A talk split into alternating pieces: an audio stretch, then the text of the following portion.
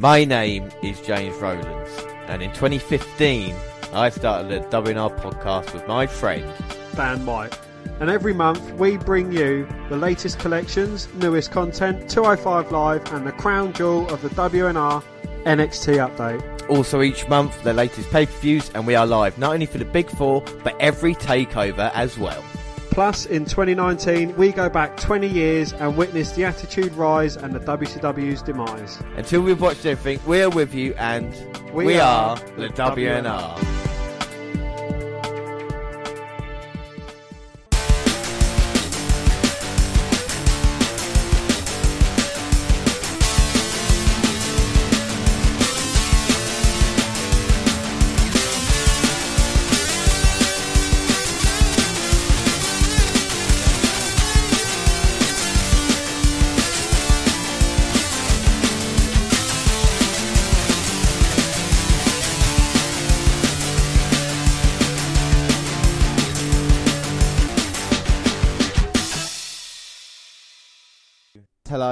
Am James Rowlands, and as always, I'm joined by. Dan White. And today it's the WNR 245. It's the W Network review for September. But before we do anything, let's start with the alternate intro. And it is the unknown we fear when we look upon death and darkness, nothing more. And that's J.K. Rowling from Harry Potter and the Half Blood Prince. But now the normal intro.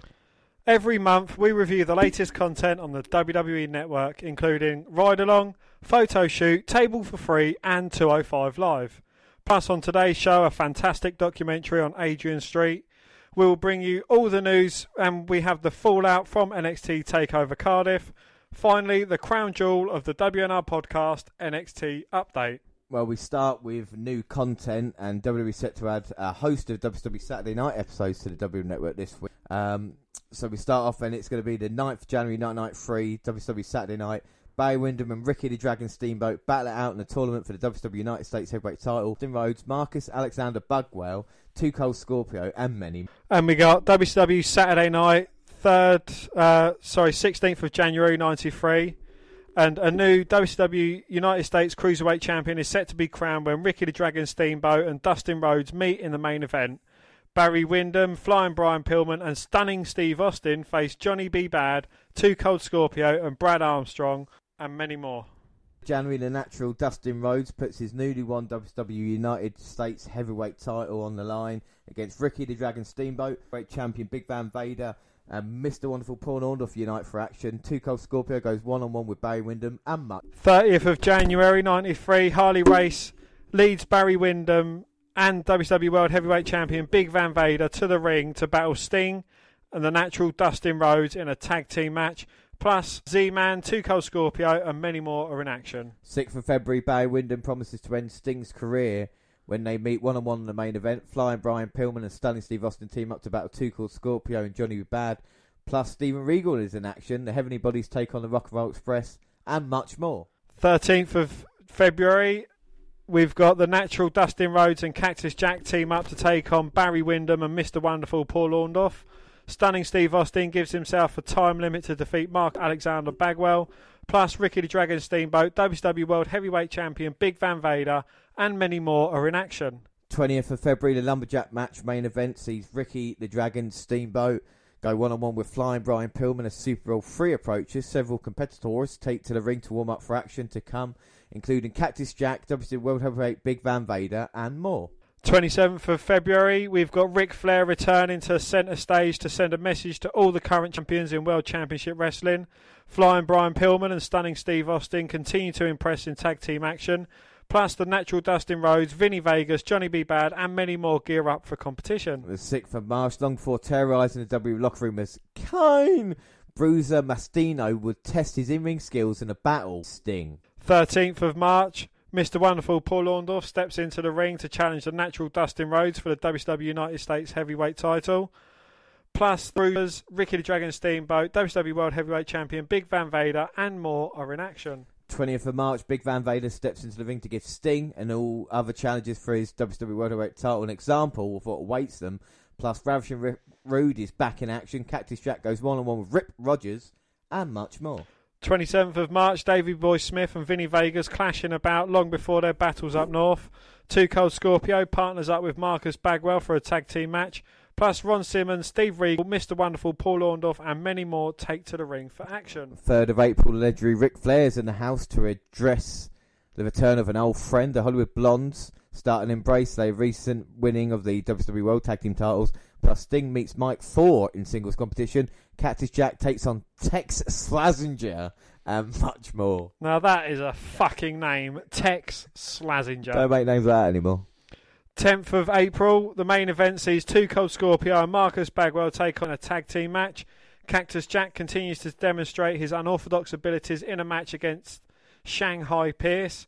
Plus, Ravishing Rick Rude, Max Payne, and many more take to the ring for action. 17th of April, Cactus Jack gets what he's been asking for when he takes to the ring to go one on one with WWE World Heavyweight Champion Big Van Vader in the main event. Plus, the Hollywood Blondes complete, compete in a tag team match, Arn Anderson's action, and more. 24th of April, we've got a special grudge match seeing Cactus Jack take to the ring to battle WWE World Heavyweight Champion Big Van Vader. Ron Simmons challenges Paul Orndorff for the WWE World TV title. Plus, the Hollywood Blondes are in action. Scott Norton takes on Johnny Gunn. And. And first of May, things take an unexpected turn when Ron Simmons challenges Mr. Wonderful Paul Orndorff for the WWE World Television title. Tension between the natural Dustin Rhodes and Ravishing Rick Rude escalate. Plus, an old friend teams with Jim Neidhart, Bay Windham faces Pez Whatley, and more. 8th of May, we've got Ric Flair faced with disappointment when Barry Windham is set to join him on a Flair for the Gold. WWE Tag Team Champions, the Hollywood Blondes, take to the ring for a tag team match, plus Davey Boy Smith, Max Payne, Dustin Rhodes, and many more in action. 15th of May, Arn Anderson is in singles competition when he faces off against Bobby Eaton in the main event. While not endearing themselves to the fans as the current tag team champions, the Hollywood Blondes looks to earn the disdain of legendary Ric Flair, plus Max Payne Van Moore in action. 22nd of May, Davey Boy Smith looks to disrupt the public workout of WWE World Heavyweight Champion Big Van Vader. Two Cold Scorpio challenges Paul Orndorff for the World TV title. Plus, Rick Rude joins Flair for the gold.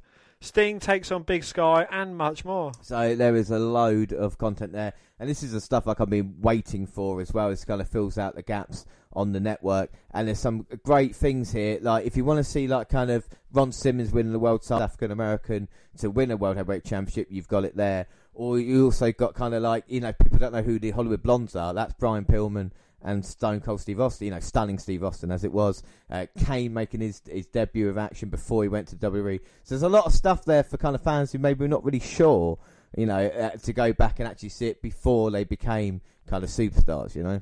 Absolutely, yeah. It's very entertaining and uh, definitely worth the watch. That's that. And another thing definitely worth the watch as well is the new A documentary. And on Saturday night, immediately following the conclusion of Takeover UK Cardiff, the W Network aired a special documentary titled Exotic The Story of Adrian Street and Miss Linda. The 78 year old Welsh former pro wrestler is considered a legend in the British wrestling scene. He made his debut in 1957 and wrestled as a heel throughout the world, along with his valet and real life, real life wife, Linda.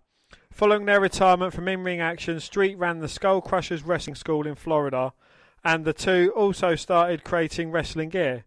Perhaps their most famous creation is the Dude Love ring gear that Mick Foley wore during his feud with Steve Austin. And it was a great documentary, and uh, you basically saw Adrian Street reflecting on his life and his career in and out the ring. He kind of relived his journey to becoming one of the most outlandish and polarizing superstars in history. And you see his emotional experience coaching at the Performance Centre in the United Kingdom as well. So kind of a great story. And this is someone that my dad always kind of talks about, a bit like Gorgeous George, I suppose, back in the day. Brought the kind of glam to it, and it's great that he actually uh, gets a chance to have a documentary on the network. So we move on, and up next it was the Intercontinental title. Yes, and just under 40 years ago, a legendary tournament took place in Rio de Janeiro to crown WWE's first ever Intercontinental Champion. The tournament is so legendary that no video of it actually exists. But Pat Patterson brought home the gold either way. Well, to honour this history, most of it much truer than the above, the network is planning on hosting a six hour retrospective chronicling the full history of the title. We see 20 matches that define the Intercontinental Championship, hosted by Zack Ryder. Viewers will watch the 20 of the greatest matches that made the title, featuring Shawn Michaels, Bret Hart, Seth Rollins, and more in classic action. Now, Dan, to put you on the spot, what is your favourite Intercontinental title match that you can think of right now? I think it's Zack Ryder winning it. is that right? Yeah, at WrestleMania. WrestleMania, yeah. Yeah. It, you know, it was one person I don't think anyone thought would win it, and he managed to capture it. Uh, you know, granted that he only held it for one night, but it Yeah. was a great WrestleMania moment for him and for the title as well. Yeah, I think the Intercontinental title was much like kind of the workhorse championship in WWE. Of course, people like you know Ricky Steamboat versus Macho Man uh, Randy Savage at WrestleMania three is a kind of classic match. SummerSlam '92 with Bret Hart and the British Bulldog is kind of one of our think favourite matches of all time. And even like our and Jericho uh, in the early noughties, I think are, are something that should be looked at as well. But it's great that they actually uh, chronicling it. And like I said, go onto the network, you can see all uh, 20 matches. But we also had other new content, so we're just going to run the list, run through the list of stuff that we had. We started off with WWE Chronicle, which was Seth Rollins, of course, following his journey as Universal Champion. Yes, we get a Table for 3, Little Big Appetite with Braun Strowman, Ember Moon, and my beautiful Alexa Bliss. Another table three was ta- Table of Honor, Cesaro and Nigel McGuinness. We get a WWE ride along, Becky and Seth's excellent adventure. Another ride along, which is Takeover Throughway, which is Aleister Black, Ricochet, and Heavy Machinery, We get a new series, WWE Day of, which featured the Raw Reunion, and SummerSlam 2019. and WWE 24 new version, which serves Kofi Kingston, the Year of Return. And WWE Untold Team Hell No is on fire. and of course WWE photo shoot with the Big Show. So some of our favourite programmings there having new episodes. Uh, the WWE Untold Told series I think is kind of classic, and of course Team Hell No is probably one of my favourite tag teams. Even though I don't really like kind of two random wrestlers stuck together, I think the chemistry that they had, you know, hugging it out and everything like that. Team Hell No. I think still stand up today, don't they? You know, that many years on. Absolutely, yeah. It was uh, kind of an entertaining thing. i again, you know, the thing with that side of thing with Kane going with someone trying to humanise him, it was done with X Pac, like, you know, we're watching 20 years ago. So, you you know, it's kind of like, eh. Yeah, but still, Team Hell No, uh, great tag team as it was. So that is all the new content. So now we move on to 205 Live, and it's August 13th. The show opens with a video package recapping Gulak and Lorcan from SummerSlam.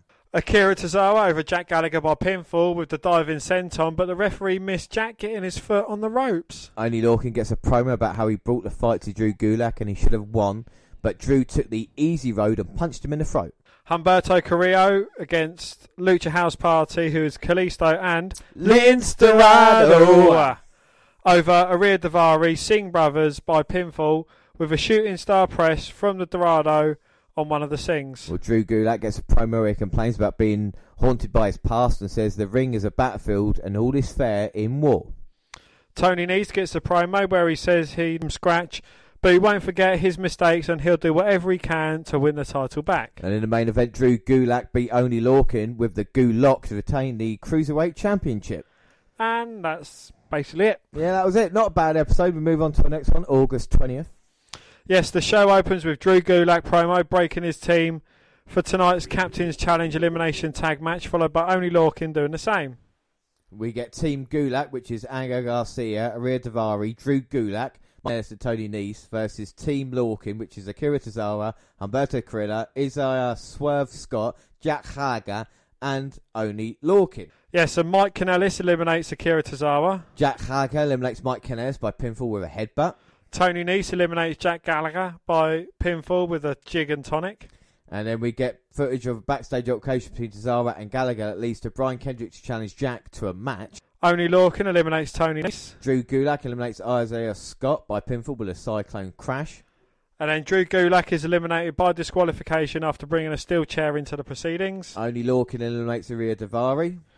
Humberto Carrillo eliminates Angel Garza by pinfall with a corkscrew splash. And that's it. So it's Team Lorcan, which is Tozawa, Carrillo, Scott, Gallagher, and Lorcan beating Team Gulak, Garza, Daivari, Gulak, Kanellis, and Nice. And that's the show. Next episode, August 27th. The show opens with a recap of last week's Captain's Challenge match, and then we cut to Drake Maverick congratulating Oney Lorcan and Humberto Carrillo for surviving the match. Oney wants Drew Gulak again, but the problem is both Humberto and Oney have a victory over the champion now. Carrillo suggests a freeway, but Drake instead books a number one contenders match for tonight. In the first match, Dav- Daivari beats Kalisto by pinfall with a Pepsi twist. And post match, Daivari goes to put the boots to Kalisto, but the rest of the Lucha House Party. And then the Singh brothers get a promo. Humberto Carrillo beat La- Oney Lorcan by pinfall with the corkscrew senton to become the number one contender to the WWE Cruiserweight Championship at Clash of Champions. Well, as Carrillo celebrates, Drew Gulak appears on a Tron to give him a slow clap. He talks about Humberto's journey from his pupil all the way to beating Oney Lorcan for closing with a notion that if his change is the rule, then he is the law. So Humberto Carrillo is your new number one contender. How long would that last? Let's see, September 3rd, our last. Yes, and the show opens with Drake Maverick announcing to Humberto Carrillo and Lince Dorado that if Lince wins, he'll be added to the title match. Well, shockingly, Mike Kanellis beat Tony Nese in the first match of the show. They fucked over Tony Nese, didn't they? Poor Big Tony. time. Backstage, Daivari gets gives Lince Dorado a pep talk, but Lince lets him have it. Akira Tozawa and Brian Kendrick over Brandon Scott and Tyler Hastings by pinfall. Post match, Kendrick cuts a promo, announces that the Singh brothers them next week. An Oney Lorcan interview gets derailed by an angry Tony Nese, who soon attacks Oney. Lince Dorado over Humberto Carrillo by pinfall to earn a spot in the Cruiserweight Championship match at Clash of Champions. And post match, Drew Gulak attacks Dorado on the ramp. Tony Nese joins the fray, and the two men work together to take Lince and Humberto out. So, quick stop through 205 Live. If we look at it, so they've turned Tony Nese heel and they've aligned him back up with Gulak. Is that a good idea for them to do that, do you reckon? I mean, they were just feuding over the Cruiserweight title. Absolutely. Um, well, you know, Tony Nese is saying that he'll do whatever it takes to kind of get the title back. Um, but yeah, you know, it's but Tony Nese is fucked. Yeah, I know. Now he's teaming up with Gulak. And Humberto Carrillo had a great stand-up moment. But, of course, it will be a triple threat match now at Clash Champions. It will be the champion Drew Gulak versus Humberto Carrillo versus Dorado. But now it's time for news. News. And WWE had a huge announcement on August 20th. Here was the official statement. WWE and USA Network today announced an agreement in principle to air WWE's weekly Wednesday night show, NXT, live on USA Networks at 8, 7 Central starting September the 18th. Well, following NXT's growth in popularity, the new two-hour weekly show expands its reach on the USA Network, leader in cable entertainment, while staying in its Wednesday night's time slot that is held since 2015. The move to the USA Network provides an opportunity to deepen our relationship with the NBC, Universal, and further build the NXT brand, said Vince McMahon, WWE Chairman and CEO. Over the long term, our goal is to develop the following so that it can be monetized to the same level as our flagship, flagship programs Raw and SmackDown. USA Network and WWE have one of the longest and most successful partnerships in television history, said Chris McCumber, President of Entertainment Networks USA and Syfy. As the number one cable entertainment network, we're excited to add NXT to our weekly lineup alongside Powerhouse flagship Raw and to bring a new generation of superstars to a wide audience. NXT launched in 2010 and has risen to become WWE's third global brand alongside Raw and SmackDown, hosting nearly 200 live events around the world each year. Airing on Wednesday nights at 8 pm, NXT has been WWE's network. network. Well, the new two-hour NXT weekly show will also be available on demand on W Network every Thursday night, beginning at 10 p.m. NXT Takeover events will continue to stream live exclusively on the network, but I've just got a little bit of an update. And for the next two NXT, so the debut on September 18th and September 25th, 25th, the first hour will live on USA Network starting at 8 p.m. and the second hour will stream live on the net- WWE Network at 9 p.m. Then the second hour will be immediately available. And summing it up a little bit, uh, I, I don't really know why they're playing around with it that much, but I think it's just because of um, USA Network have got a couple of shows they kind of want to save beforehand before they go properly. And weirdly enough, it would mean then that October 2nd will be their first official live two hour show. And that is when AEW debut as well. So I think it's more, you know, I don't think it's luck. I think it's more judgment, you know? Absolutely, yeah. It's um, it'd be interesting to see. It's not like um, it's live as opposed to being taped pro- beforehand. I think we mentioned this before, and that it's not to Vince McMahon. Yes, uh, and this the thing, and then also there's another news story about Triple H saying Vince wouldn't be getting involved in this. It's still going to be Triple H's baby. How much is that going to happen with ratings doesn't work or storylines not? Then again, that could all change as well. But for now, he actually, I think Triple H had to go at Dave Meltzer because of it and said like whatever. Said Meltzer doesn't know shit as well. yeah, And Triple H basically said that about him being in control of NXT. But NXT offers a unique blend of authentic in-ring action, exciting, entertaining storylines that features WWE's hottest up-and-coming superstars. the brand's diverse roster consists of elite athletes from the NFL, collegiate and amateur sports, MMA, competitive bodybuilding, and international sports such as rugby, kushti, and kabaddi. It also it's also the birthplace of 80% and SmackDown rosters, including Becky Lynch, Seth Rollins, Roman Reigns, Charlotte Flair, Bayley, Sasha Banks, Alexa Bliss, Bray Wyatt, Baron Corbin, and Drew McIntyre.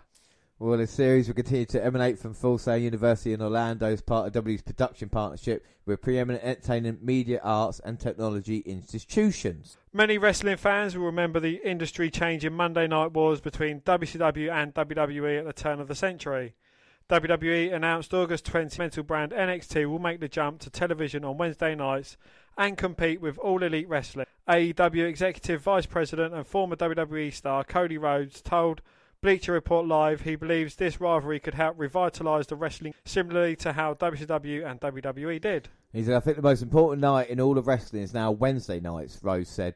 The best wrestling is going to be happening on Wednesday. It's Destination TV. And when's the last time wrestling was Destination TV? It's now must watch, and I'm not going to complain about that. Wrestling fans now have a choice, and I hope they choose us. In May, AEW announced it will begin airing a live weekly show on Warner Media's TNT with the start date later revealed to be October the 2nd. AEW is following in the footsteps of World Championship Wrestling, which first aired Monday Nitro on TNT in 1995. WWE became WWE's chief rival, and of course, it beat WWE in the Monday Night Rating Wars for 83 weeks in a row before falling off the pace and being absolute shit in 99. WWE purchased WCW in 2001. WWE's NXT will begin airing as a live two hour show every Wednesday on USA Network, September the 18th. NXT previously only streamed on the WWE Network. The move is perceived as a direct response from WWE to AEW's weekly show. Yeah, not only will both shows be on the same night, but also fill the same time slot from 8 to 10 pm. This is the first time since the Monday Night Wars between WWE and WWE that two high compete for ratings on the same night at the same time. According to Alfred Konuwa of Forbes, AEW may be anticipating a new rivalry by purchasing the Wednesday Night War domain. I'm oddly intrigued to see what Vince McMahon does with NXT, Rhodes said. My dad was instrumental in building the NXT brand for a long time. It had been a developmental project. For Vince to now bring it to the USA Network as a full time brand, I'm just in. Well, W's decision to have its developmental brand compete with a new companies backed by notable names in the wrestling world, such as Rhodes, Kenny Omega, the Young Bucks, Jon Moxley, and Chris Jericho, is an interesting one. Mr. McMahon could be trusting his wealth of experience in the business and relying on up and coming talent like Velveteen Dream, Shayna Baszler, and Johnny Gargano to put it ahead. He might want to be using some of the same tactics he used in the 1980s when then WWF would schedule high profile shows to compete directly against the NWA and play hardball with cable yeah, So we'll see. It all kicks off, like I said, October 2nd. But in October, we'll be making a change to the WNR podcast schedule as well. Well, you know, looking at this, it's because we've we've been talking about this, and uh, NXT isn't quite up to scratch at the moment, and it needs to kind of do something a bit more drastic to, you know, win the Wednesday night wars. Do you think, you know, what do you think it could do? Is there any way of it? I think we might see more on NXT, and we might also see some more uh, 205 Live guys and that. I mean, I don't know if there's a really a way around it. I mean, how would you improve NXT if you could? Um, I'll take some of the underutilized performers on the main show and I'll put them back down in NXT so they can kind of uh, sort things out there. I wouldn't want to see people that haven't been in NXT, you know, for the likes of John Cena, Randy Orton. I wouldn't like to see them performing on NXT just for the sake of performing on there. You know, I think people that have been in NXT that'd be fine. You know, like your Roman Reigns, your Seth Rollins, so on and so forth, to go there and appear there, but aside from that, you know, I think they do need to start getting some new talents. You know, we need the next Shinsuke Nakamura, the next Finn Balor coming through there as well. Yeah, well, it'll be interesting to see. Like I say, it all kicks off October 2nd. AEW versus NXT, and a huge announcement for the podcast right now is that starting October we'll be bringing you NXT update every month as well. And our first episode of that will be October sixth, so get the fallout from the very first ever two-hour live show, and we'll bring you that as well. But speaking of AEW, AEW had, of course, the All Out event. And I did purchase this in ITV box office, I'm not going to lie. Now, Dan, if you just run through the card and the results, and then what I'll do is I'll just give you a little bit of detail of each match as well. I actually stayed up and watched it, fell halfway through the card, finished it next. Well, we had the first ever AEW World Championship Wrestling match, and Chris Jericho defeated Hangman Page. Oh, right. We had the AAA Tag Team titles. Pentagon Jr. and Fenix defeated the Young Bucks. Cody with MJF defeated Shawn Spears or Ty Dillinger with Tully Blanchard. Rio Riho, Riho defeated Hikaru Shida to the AEW Women's World Championship on October 2nd against Nyla Rose. Dark Order defeated the Best Friends to receive a first round bye in the AEW World Tag Team Championship tournament. Uh, Jimmy Havoc defeated Darby Allin and Joey Janela. Pac defeated Kenny Omega. SCU defeated Luchasaurus, Jungle Boy, and Marko Stunt. Uh, the buy-in private party defeated Angelico and Jack Evans, and the Casino Rock Battle Royale. The buy-in, Nyla Rose won the Casino Battle Royale to be the first entrant to challenge for the AEW Women's World Champion. The second. Yeah. So the buy-in is basically the AEW's kickoff, and the Casino Battle Royal started it off. Uh, this is weird. They had like a set of cards, and each suit represented five women, and whoever the suit, whatever suit came out on the card. There are only four suits though. Yeah, the fourth, there's, so there's like 20 women involved that Oh, came right. out. One of them was a Joker card, special one at the end. Nyla Rose won this. For me, she's a bit like, I, I'm just going to say like a Nia Jax ripoff to begin with, alright? That's what she kind of looked like. Um, wasn't my Twitter follower in there as well? Vince Russo. Jazz. Jazz was a special appearance, yeah. Um, Tennille Dashwood, who was Emma, she was in that. Mar- Mercedes Martinez, um, Britt Baker, and um, another one as well. And I can't remember her name now, but I know she's going out with Will Ospreay, and I know people are going to have a go at me for saying that. But she was involved. Not a bad match, a little bit of a clusterfuck. And like I said, Nia Jax rip off. Uh, Nyla Rose won that one. The other match, Private Party versus Angelo. Uh, I didn't really pay attention to that. There was a heel turn at the end of it. Then the main pay-per-view started. SCU, of course, Kazarian and Daniels were known well for our time in Impact Wrestling. Uh, a great little tag team, I think, involved. Luchasaurus is though he's dressed as a dinosaur. His hot tag is on YouTube. Go check it out. It's fucking phenomenal. The crowd were buying in to what Luchasaurus and the two guys he was with as well. Really small guys, Jungle Boy, but a couple of moves. It was a really entertaining six-man tag team match. Great way to start the show. Uh, Pac versus Kenny Omega. It was a good match, but for me, I just I don't get the the hype of Kenny Omega, and you, you're with me on that one, aren't you? Absolutely, yeah. We don't agree on many things, but the Kenny Omega hype is just. I don't know. I think Dave Meltzer's kind of built him up so high that he actually falls flat. Uh, Pac, we know he can do wonderful stuff in the ring. He's a brilliant worker. Someone that we were sad to see leave the. WWE. Well, what annoyed me, JR was on commentary, and he was going, "Look at this kid. This is what this, this kid can do. He's looking for a bright future." And it's like, JR, it's Neville, mate. We know who he is already. Don't try and say he's like a kind of young lad. He put Kenny Omega to sleep. Many uh, fans and intents were shocked by this, but it made sense because if you want to use Pac, then to beat someone like Omega to build him up a little bit makes perfect sense. Everybody was saying this was a kind of like classic. Fight. It didn't touch Walter versus Tyler Bate. I'm sorry, I I, I don't want to be that guy, uh, but I felt like that through through that match. wasn't a bad match though, if you know what I mean. The best match I really liked: Jimmy Havoc defeating Darby Allin versus Joe Janela. Hardcore. This is a a barrel match basically, and a couple of the stunts in this. I mean, the first moments, Jimmy Havoc, who is uh, England's own, shall we say, had his mouth stuffed with thumbtacks, taped to a chair, and then Darby Allin just dived off and took him out on it. Uh, the biggest spot of the match was when Darby Allin jumped off, uh, jumped off the top rope with the barrel behind him and landed on the stairs as hard as you possibly can. It was a sick bump, and no one should take that. Uh, weirdly enough, Jimmy Havoc did win, which was quite a surprise. But I, I was pleased by it, and it was one of those matches where it's it was just it was crazy enough, and it felt different, and I, it kind of picked me up. The other two matches afterwards didn't. The Dark Order and the Best Friends. Uh, the crowd was silent during it, and I didn't really enjoy it. Best bit of that was freshly squeezed Orange, Cass- Orange Cassidy showing up uh, and doing his uh, suicide dive with his hands in his pockets, nipping up. A response that he got was fucking phenomenal as well. Um, after that, the uh, R- Rio defeating Hikaru Shida. I I like women's wrestling, but the fans really weren't into it, which was a bit of a shame. Uh, Cody with MJF defeating Shawn Spears. Spears was not over. it. Lunch was more over than he was. There was a horrible moment right at the start, but Cody brought his dog out Yeah. and the fireworks went off, and the dog absolutely shit himself. And they kind of tried to bring him out onto stage, and he just he didn't want to. And it was they even made a note of it afterwards, and like we apologised because the dog was really in distress.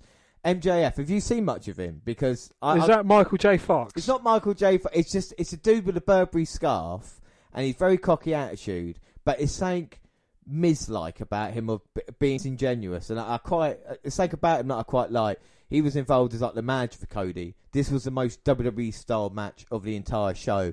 Arn Anderson plodded his way out and hit the spine buster on um, Shawn Spears, and then Cody got the victory for that. Uh, fans and didn't like it that much, but uh, I thought it was the most WWE style match. Then we had Pentagon Jr. and Fenix defeating the Young Bucks. This was just stunts. This was, don't get me wrong, it was amazing in this match as well. Um, yeah, I saw the uh, Canadian Destroyer into a seated pile driver on a table. yeah. and it's like, yeah, I'm all for having stunts in wrestling matches, but having stunts for the sake of stunts, it's like you were saying earlier. A bloke had fucking thumbtacks shoved in his mouth, taped shut, and then was fucking beaten. It's like, really?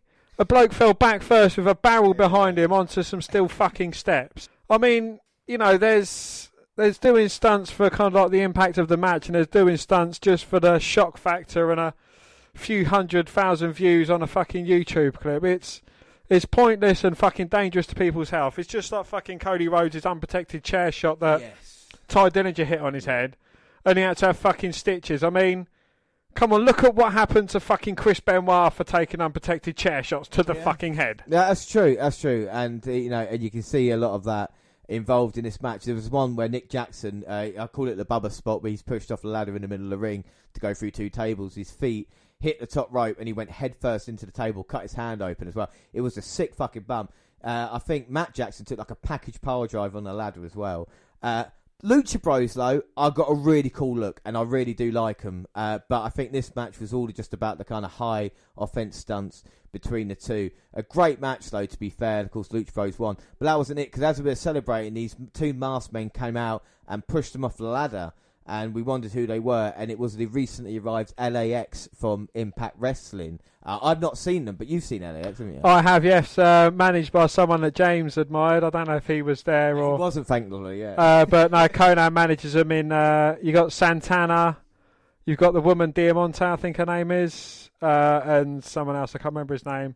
But since then they've returned back to Impact Wrestling. Have they gone back to Impact Wrestling? Yeah. yeah. I know they've, they've got a match with uh, I think it's Loser Leaves Town, which is going to come up, and obviously they're making their way to AEW, and the tag team division in AEW is probably one of the most impressive things because WWE don't really care about theirs. Uh, and then the main event for the AEW Championship, Chris Jericho versus Adam Page. I don't think the crowd was. It wasn't. If I'm going to compare it to a takeover, it wasn't as loud as a takeover main event. At this point, it's it's about three and a half hours in, and you know how people moan about WWE events. I felt this one again to hit four hours was a bit too long. Jericho was all right. Um, his character's okay and his style's right. Page is kind of one of those guys where I'm not really sure about him yet. He didn't really show me much, but it wasn't a bad. He came out on a horse, so do you know what I mean? Like, is he a cowboy? Is he like, what's he all about? Brokeback Mountain. Yeah, I don't know. I'm not going to quit you. Uh, Jericho beat him. Um, wasn't a bad match. wasn't like a kind of for me wasn't main event level match, but it was okay. You know? But the thing with uh, we're going back 20 years watch WWE versus WCW, pushing over the hill stars. Jericho, yes, he's got a great character, but you know we've seen him 20 years ago making his debut on WWE. He is he's looking fat. yeah, yeah, He's looking yeah. out of shape. And what are the comments we've been saying about Ric Flair, Hulk Hogan 20 years ago now? Yeah, that's true. You know, it's it's like if you're going to build a brand around someone, yeah, it's good that they're not building it around themselves, like you know Kenny and Rhodes and the Young Bucks. You know, they're not making it all about themselves, but can I build it around someone Yeah. that's not come through WWE, not done all he can in WWE. You know, build it around someone different. I think that's why have been might a little bit surprising if Adam Page had um, actually got the victory. But you know, it didn't work out. Jericho did with the Judas effect and won the title, and then celebrated in probably the greatest way ever because the show then went off there, went on to YouTube, and then we had the first, I think, in history with Jericho backstage looking to someone to celebrate with. Couldn't find anybody, but he did find something, didn't he? I found some bubbly. found a little bit bubbly. so yeah, he did that, and the memes. I mean, there were so many of Chris them. Chris Jericho's even liked and commented on some of them himself. So it was a great thing. But then we thought that was a big story. But then it was a huge story because when Jericho apparently left his limousine, he had lost his AEW World Championship belt. And that was just a kind of huge, I think, a burst for AEW, you know? But then it's it's kind of brought some more attention to him because people that wouldn't have watched it or wouldn't have cared about it, they've kind of you know been invested in this story. They want to find out what happened, and you know, so it has kind of you know any news is good. You know, it's good news for them because it's it's bringing more eyes to the brand. Well, that. And Jericho released a YouTube video as well where he said he's going to catch the perpetrator. And at that point, I thought, oh, is this a storyline for him saying there's someone taking it? No, it wasn't. It was found by local police on the side of the road, and Jericho's got the AEW title back. And now, so that kind of story was shut off. I think it's a shame, though. I think they missed an opportunity there, you know? Absolutely, yes. But it's kind of like if you're the person that took it, how are you ever going to be able to get rid of a one of a kind AEW championship? Yeah. You know, who are you going to who are you going to are you going to hock it to a pawnbroker? You know, I'm sure that there's a few avid wrestling fans that would like to collect it. Maybe after a couple of years, you can like, I've found the missing. Or Vince McMahon going, off me the belt, damn it. Absolutely, yeah. But what can NXT NXT do to fight back? I mean, it's been circulated uh, since it's moved to the USA network that there will might be a sixth NXT Takeover special in 2020. Well, WWE increasing the number of annual takeover events to six would depend on the success of the show and how the numbers look on the USA network. Yeah, but there's no word yet on when the sixth Takeover event would be held. With the current schedule, obviously makes finding a spot for the extra show difficult. The 2019 Takeover events took place during the Rumble weekend in January, WrestleMania 35 weekend in April, first weekend of June, SummerSlam weekend, and of course Survivor Series weekend in November. As noted earlier this week, MKM Partners analyst Eric Handler mentioned in a note to investors that WWE now has additional to further monetize the NXT brand, including the possibility of raising the number of annual takeover events from 5 to as many as 12. It is highly unlikely that WWE would ever do monthly takeover events, but anything is possible. Handler wrote in his note, We anticipate WWE management could look to further monetize the NXT brand with international TV deals either through pay TV or free to air networks. Yeah, well, WWE has held five takeover events per year since 2015, except for 2016 when they did four. There was just four takeover events 2014, following the first ever takeover event in late May of that year.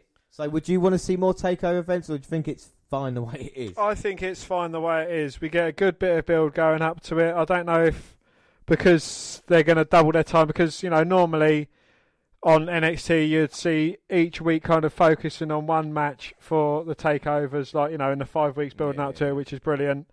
But is that taking account the NXT UK takeover events as well? Yeah, I mean, would there be a, a, a month where we'd get a?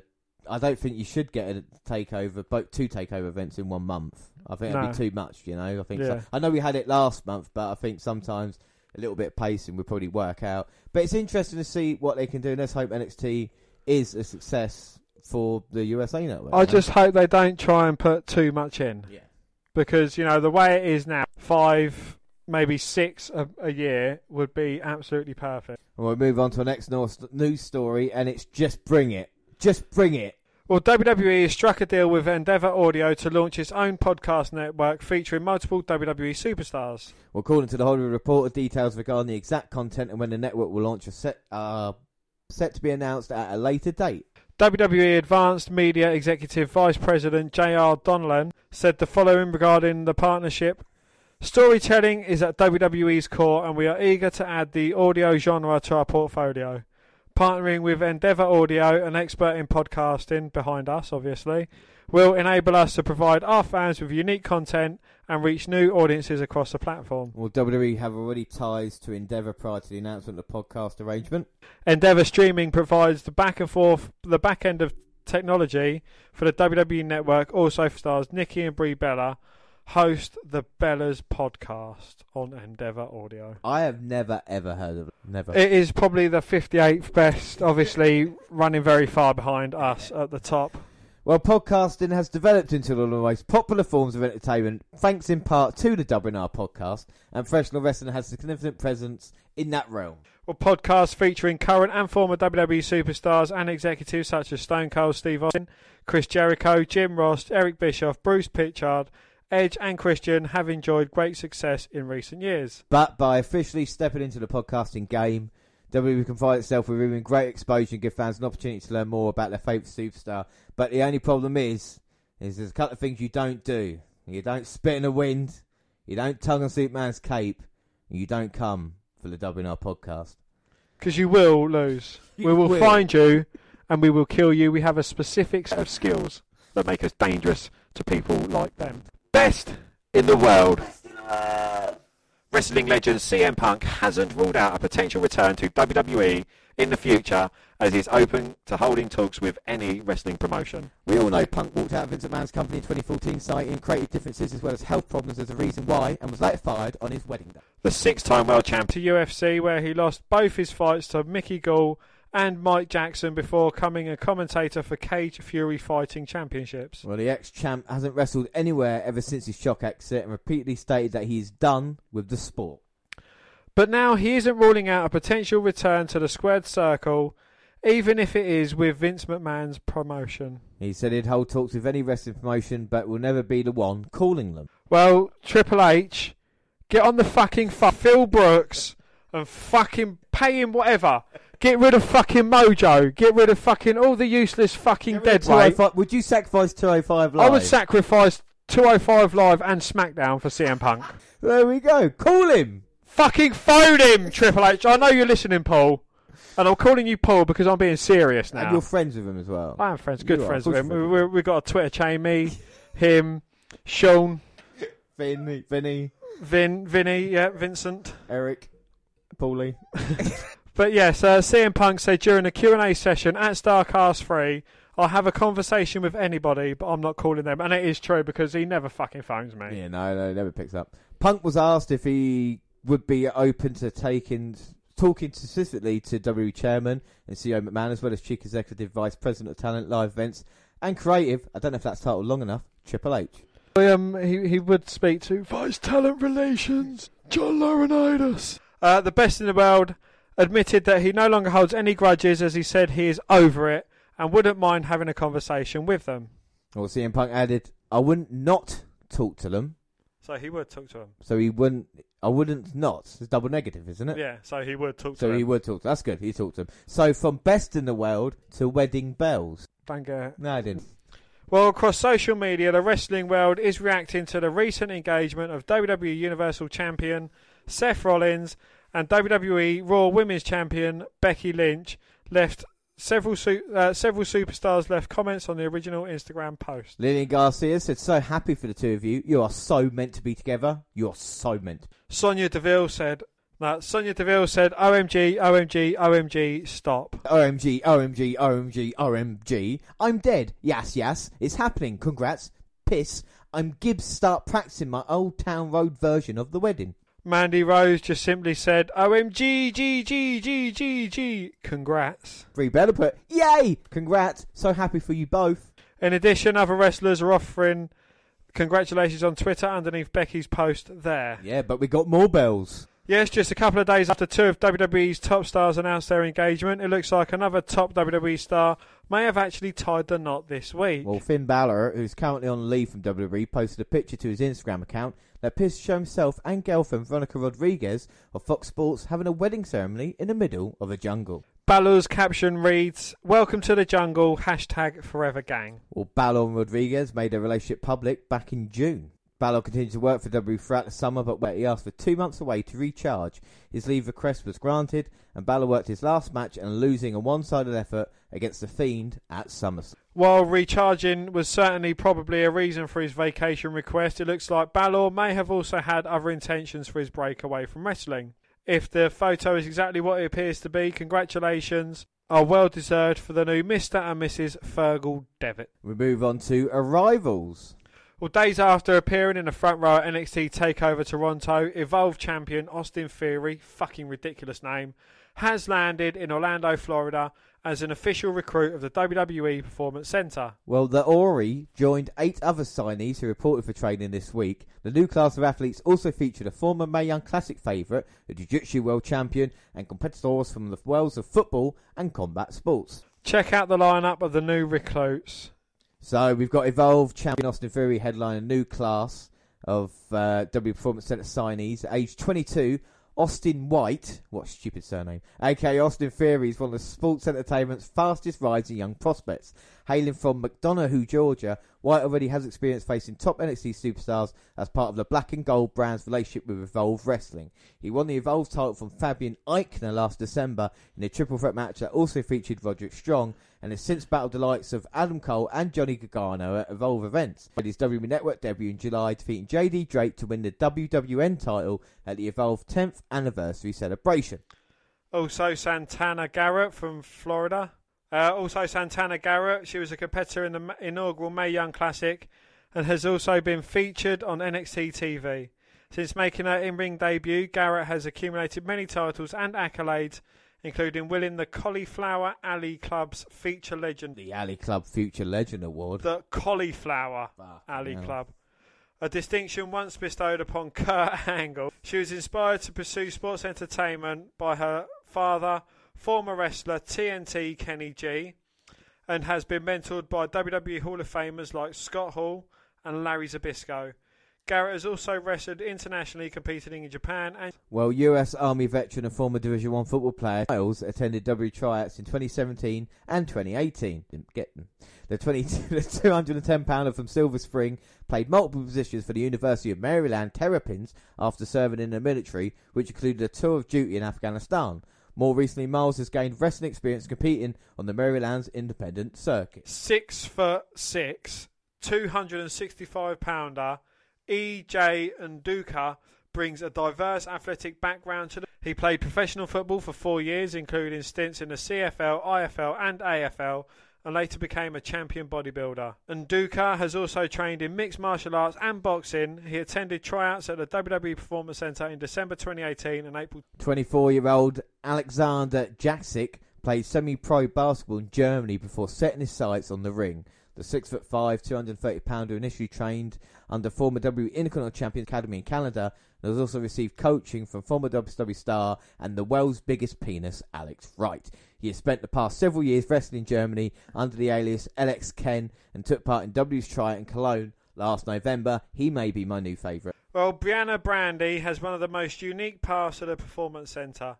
An aspiring hip hop artist who toured alongside the likes of Soulja Boy and Jadakiss, the 5'9 Brandy is of ninjutsu and extreme CrossFit training under her belt.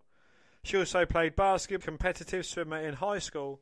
Brandy previously attended the WWE tryout in June Well, the new class also includes several athletes recruited from last December's tryout in Santiago, Chile, W's first camp in the country, which drew dozens of attendees from through Latin America. Well, Brazil's Rita Reyes, 24, is a Jiu Jitsu world champion and a multi time medalist in both Jiu Jitsu, and she's won titles in not only her native country but throughout Europe as well. Rita also took home gold in the Abu Dhabi World Professional Jiu Jitsu Champion 17. Marcus Gomez, also of Brazil, joins the W Performance Centre from the world of combat sports. The 260 pounder specialises in jiu jitsu, but also trains in boxing and wrestling as an instructor in Muay Thai. Catalina Garcia from Chile goes by the professional alias La Diva, which means the diva of the ring. Oh, fuck, I didn't know you could speak Spanish. Fucking. Well, Jesse on the independent wrestling circuit, Garcia has competed in Chilean promotions Five Luchas, Clandestino, and Max Lucha Libre, as well as the San Diego based Revolucion Lucha Libre, where she is a two time, two time women's champion. So they're all the new arrivals in the Performance Centre, but we have got one major departure. Major departure. Top NXT prospect Kacy Catanzaro has left. WWE. Well, the well-connected Square Circle Sirens broke the news late last night, reporting that the former American Ninja Warrior participant has decided to call time in her professional wrestling career after suffering a back injury. She hadn't competed since uh, a 19th of July NXT house show. The 29 year old signed with WWE in January 2018, having undergone a tryout at the Performance Centre one year. Live event that April, she'd go on to appear in the 2018 Mae Young Classic tournament, beating Reina Gonzalez in the first round before falling to Rhea Ripley in an impressive showing at the next stage. Canzaro has since made three appearances on the main NXT weekly show, with her most recent bout a 25 second DQ loss to Io Shirai on the 13th of June tapings.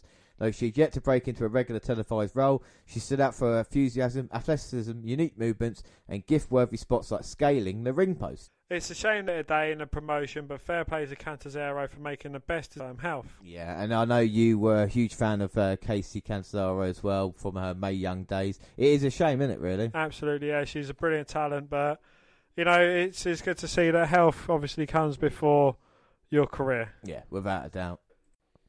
So we move on to UK. I'm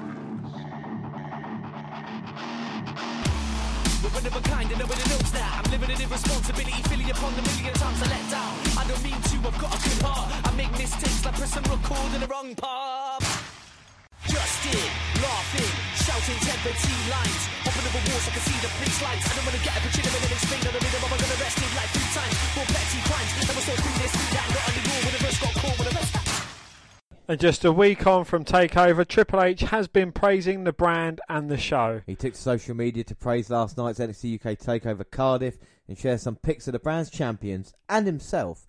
The game gave a shout out to the brand for their pride, passion, and athleticism and posed the new NXT UK Tag Team Champions Mark Andrews and Flash Morgan Webster, new NXT Women's Champion Kay Lee Ray, and still reigning UK Champion Walter.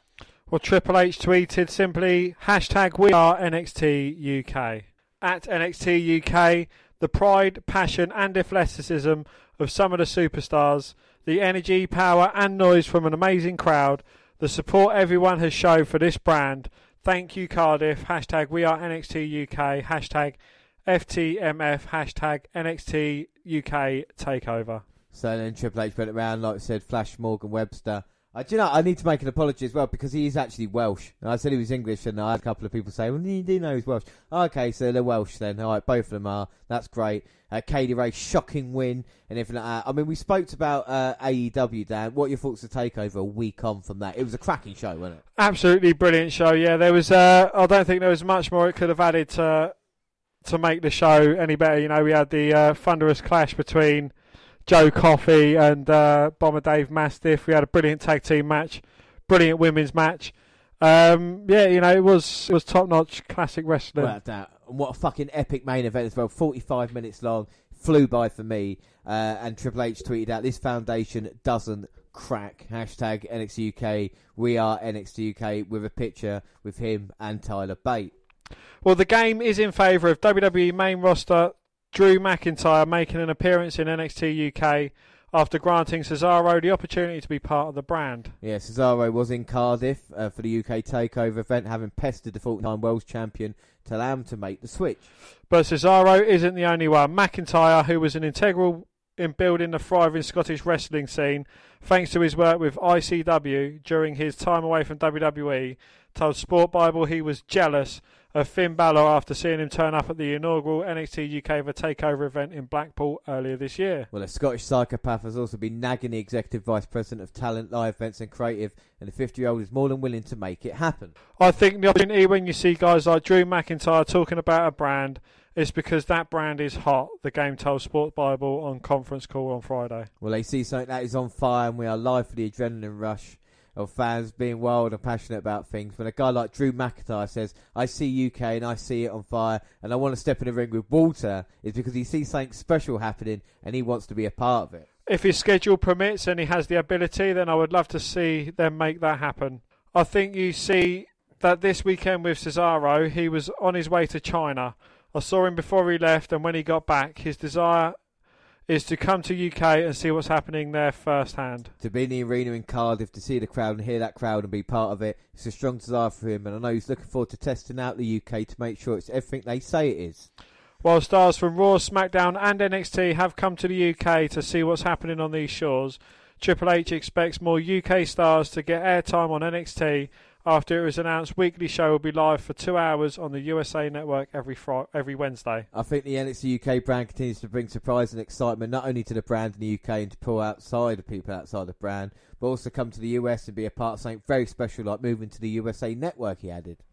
I would expect a lot of the UK stars to have a platform and an opportunity there on a regular basis. Please do not take away British Strong Style and take them to NXT. Leave them on NXT UK. For God, say. But it's all positive at the moment. Like I said, a crack UK takeover event, in my own opinion, better than AEW show as well, even though that's going to cause some controversy. Uh, but this week, we this month even, we've only got one episode of NXT UK to catch up on, and it's September the 4th.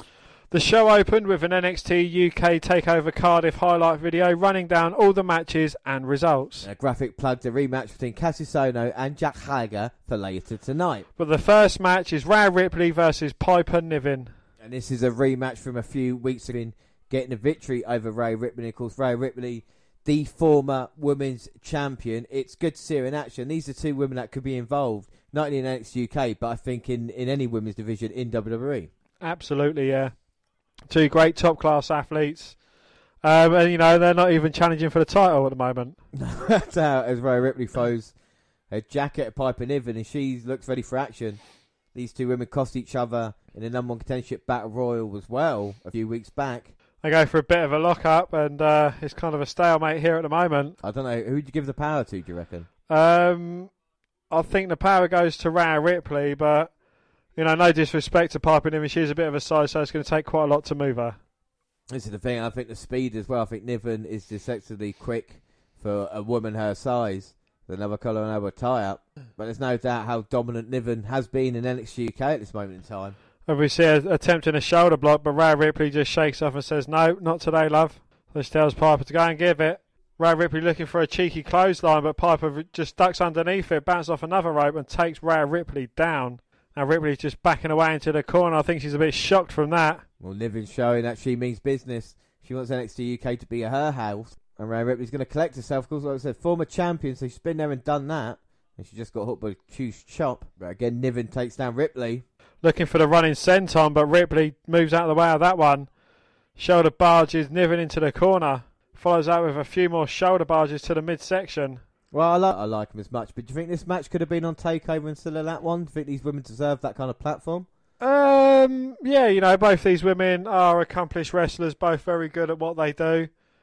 I don't know. Um, I think the card was perfectly fine as it was. These two women, it's going to bring a few eyes to the show after NXT UK uh, after Takeover. I think you're right about it. It's great to have a main event. Uh, or even, it's not even a main event, but a match of this caliber to start us off after you. So is it a big shame that Paige isn't wrestling anymore? Because I think she'd have been a perfect fit for this brand over here. Yeah, I think it's. I think that would have been an, an, an excellent choice, especially if you're not going to do much for her. But I think it's a shame with Paige. I think she was such a big star. She'd be mingling with the, the women on Raw and SmackDown right now. You know, I think that's what uh, Paige is all about. But it's it's opened the opportunity for other women to get the chance, and it's people like Toni Storm, you know, the former champion. What's going to happen to her now? The questions, you know, after Takeover, will she now want to move on and try something else, or do you think she'll be in the title picture soon? The women's division is very strong in, in NXT UK. Well, I'd absolutely love to see Toni Storm move to NXT and go after Shayna Baszler and her fraudulent title run. I think Toni Storm is such a great babyface, and Ripley here is the heel in this one, and she's dominating Piper Niven now.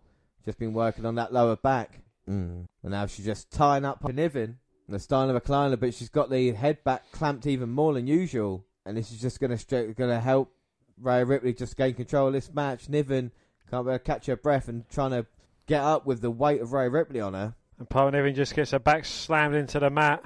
I don't think we've seen a woman dominating Niven like Rhea Ripley has. She's uh, she might have come up short in matches, but she's definitely given as good as she's got. Looking for that inverted Texas cloverleaf. And now Niven caught with it, middle of the ring. This takes a lot of strength from Rhea Ripley, but it hurts P- Piper Niven even more. Well, Niven rolls through, picks the ankle. It's got a knee hold locked in now on Rhea Ripley. And now it's Ripley screaming in pain. She's in a bit of trouble, living with the strikes as well, just trying to take advantage. But Rhea Ripley with a boot right to the face of Niven. Now Ripley manages to escape and a couple of kicks to the back of Piper Niven. It's a right on live. And now it's just Rhea Ripley dominating Niven, working on the lower back, trash talking at the same time.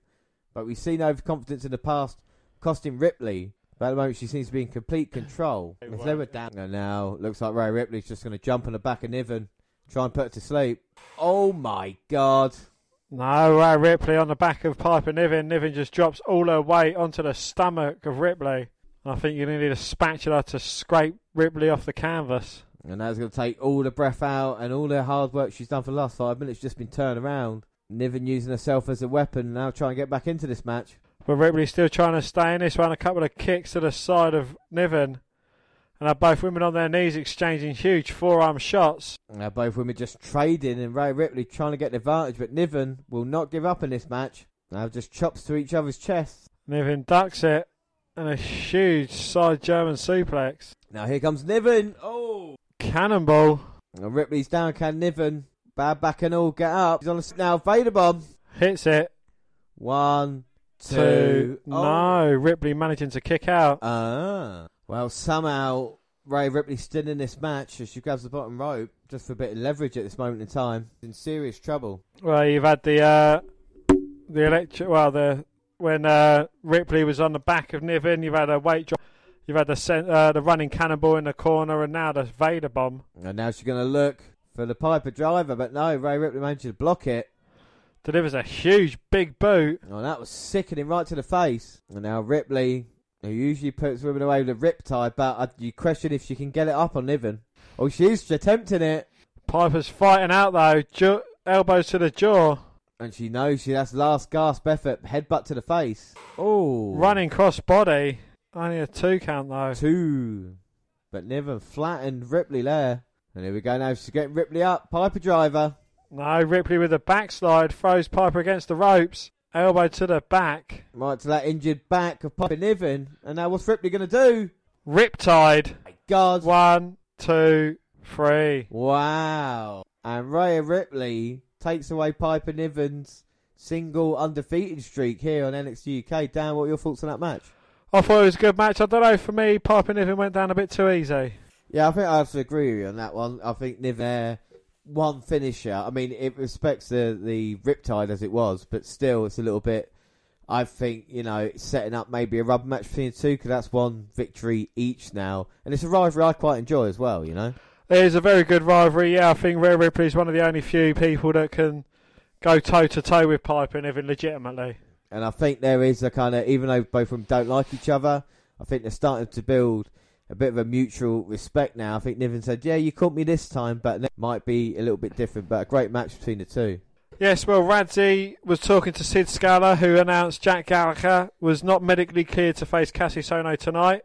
Ohno interrupted Scala and told him to find a suitable replacement so the main event would not fall through. Ohno said he'd go into the ring right now.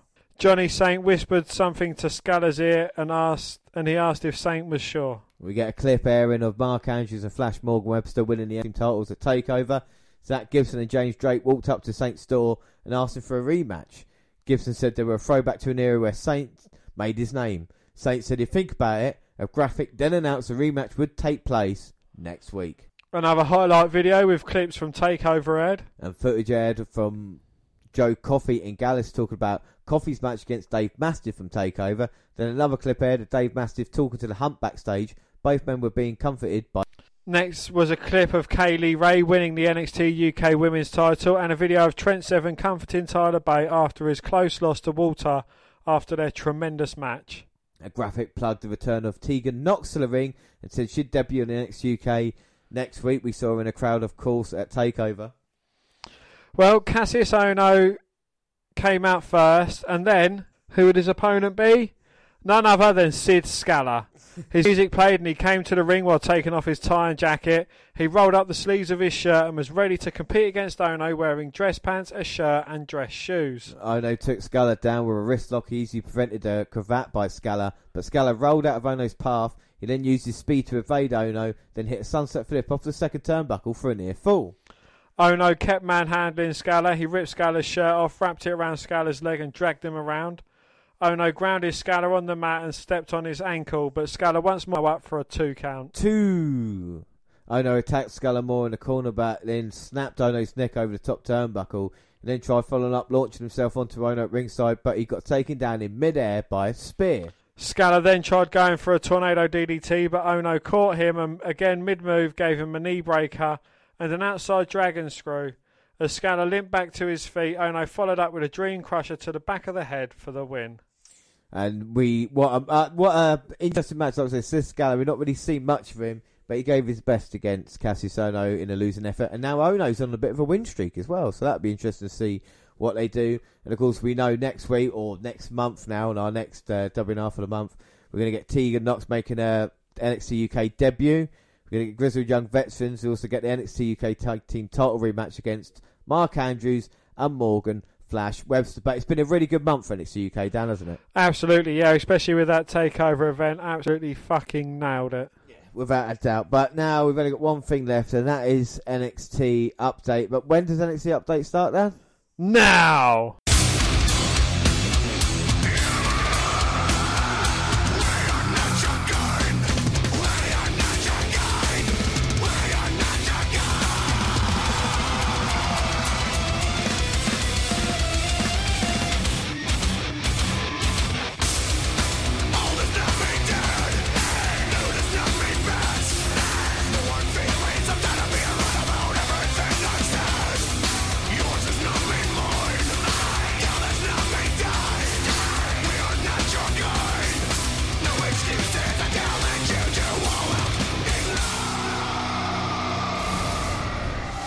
And our first episode is August 14th. We start with a music video like recap of the entire card from Takeover Toronto. And then Nigel McGuinness, Mauro Ranallo, and Beth Phoenix welcome us to the Scotiabank Arena. And our first match is Tyler Breeze and Fandango versus Forgotten Sons, or Breezango. So we're dealing with the NXT Takeover Fallout as well. And it, to me, it does seem a long time ago that NXT Takeover happened, but it's not because this, of course, was uh, filmed before the show went on the air. And of course, we know about Fandango's return. But what about the Forgotten Sons, Dan? Do you think they have been forgotten? Um, well, you know, they wasn't forgotten during the last Du- Dusty Rhodes Tag Team Classic tournament. Um, should they have won it?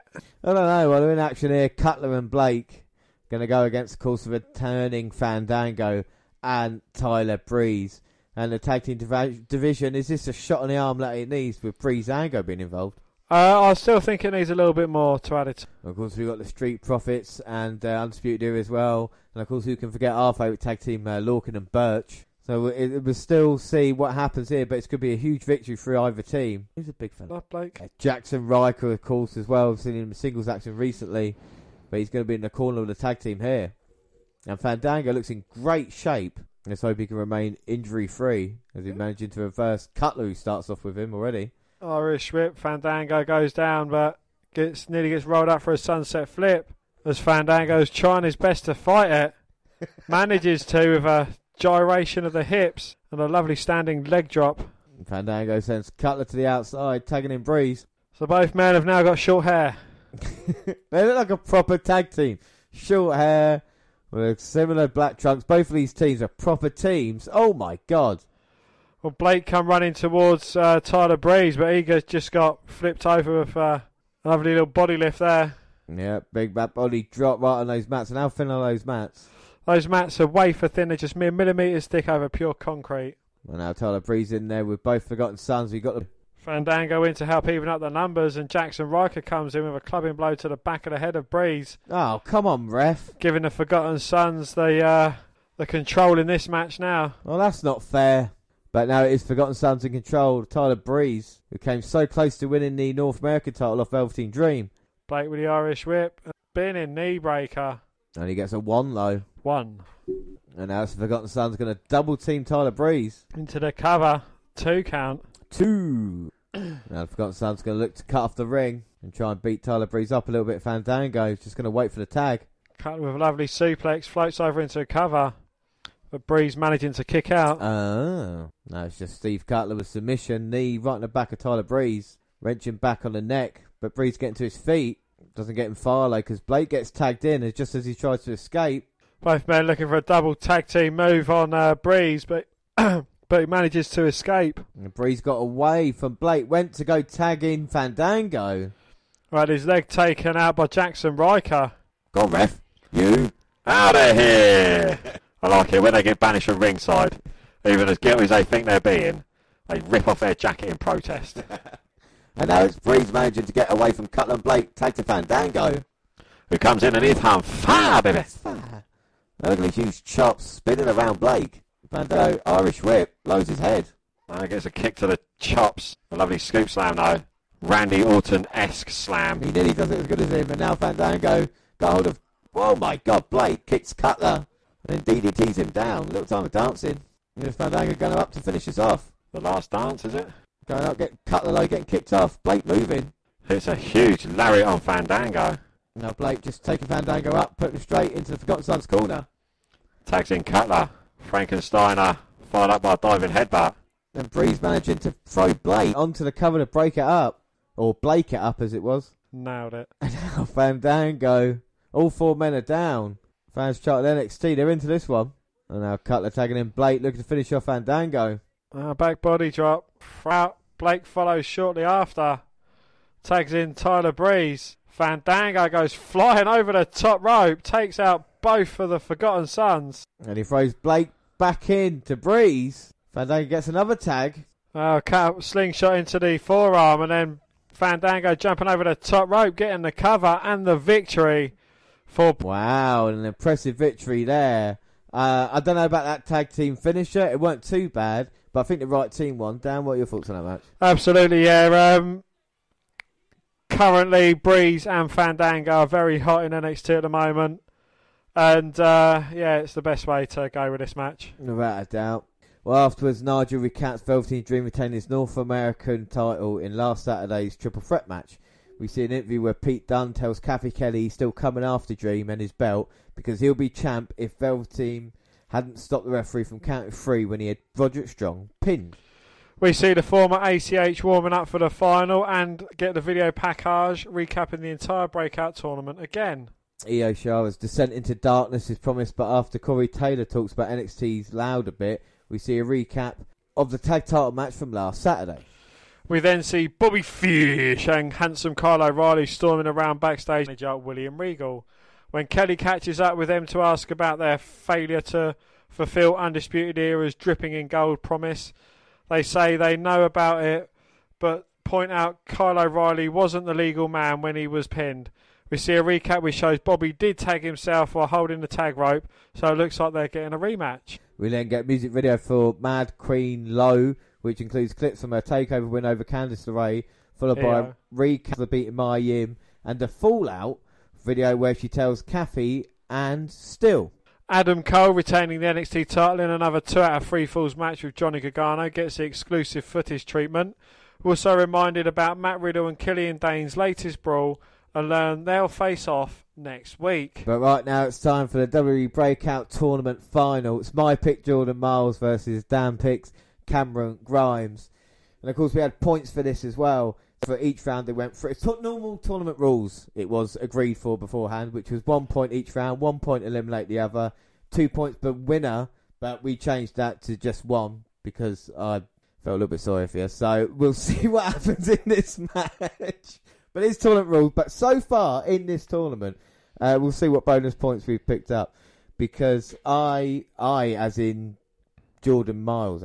Jordan Myles, my pick beat Boa in first round action, and then Angel Garza in semi-finals. And Dan, your one, uh, Swerve Isaiah Swerve Scott was beaten in the first round, and then of course Dexter Loomis. No, sorry, Bronson Reed in the round after that. So we're getting to the final here. Are you confident about your pick? I am confident, yeah, I went for him for a reason. He's a very well known competitor. And uh, yeah, I think he definitely deserves to get the victory over your guy. What's he known as the caveman or something? Yes, Caveman Trevor Lee. So Caveman is here, and the former ACH Jordan Myles, who has been smiling throughout the tournament started, is now going to try and worry about this big man. But I think my guy's got the speed. Of course, I think the execution as well. I mean, what's your guy bring to it? That's going to be different. Um, uh, Cameron Grimes is a very good technical wrestler. He uh, he takes what he does very seriously. You know, there's no fucking about. That's what he does. And of course, we see Jess Carr. There, ah, that was it. Fucking hell, forgot something about earlier as well. We're talking about AEW in the main event. Uh, first ever women official in a world title match. Aubrey Edwards, who was on the Mae Young Classic, was refereeing the main event. Just as I saw Jess Carr, it reminded me here. Uh, so that's something they could say that WWE haven't done. But we've had Jess Carr for years now. It feels like. I'll take Jess Carr over fucking that fuck ugly looking fucking mongrel Aubrey Edwards. well, I don't think it's about what they look like, but It does though.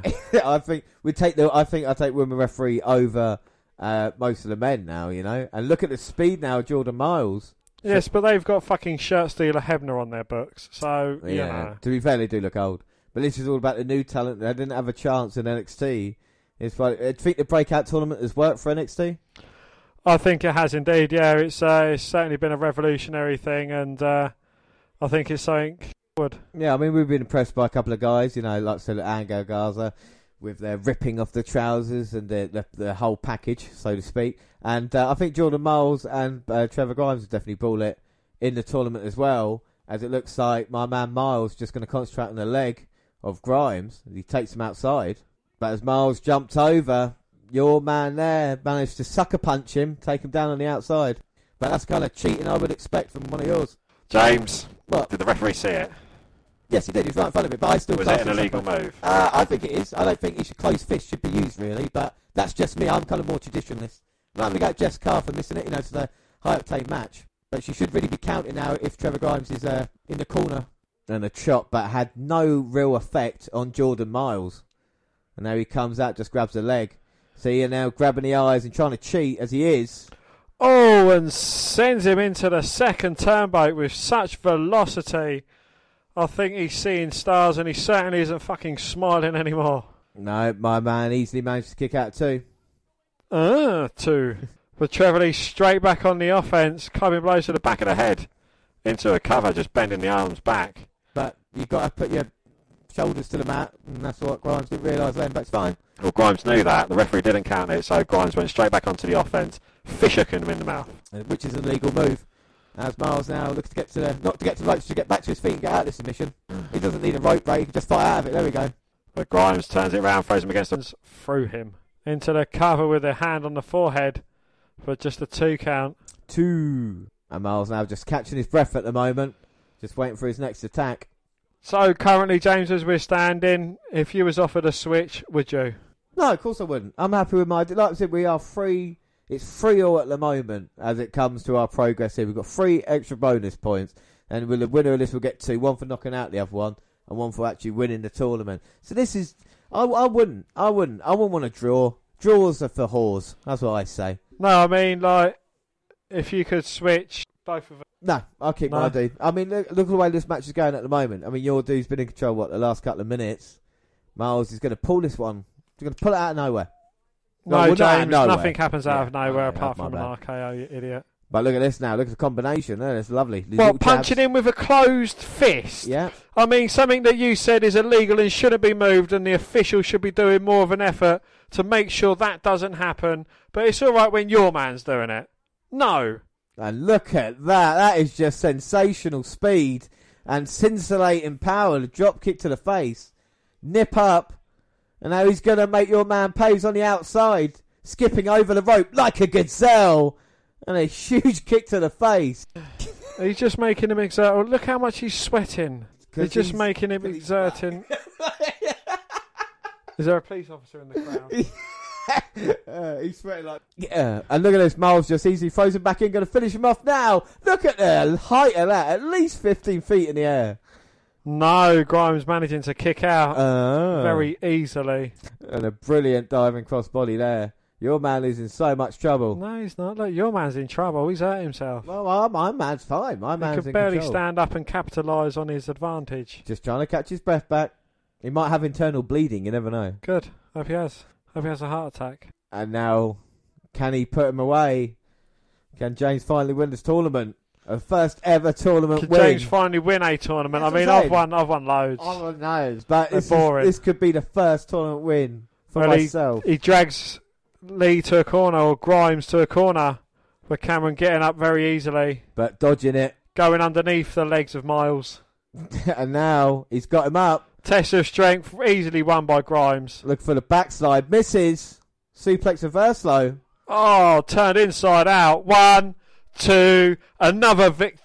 No. My man easily managing to kick out. Not easily, but uh. Yeah, so much energy left in the body of Jordan Myles. And Grimes has expended probably everything that he's got in his system now. No. In this battle of attrition. Looks like Myles is winning this one.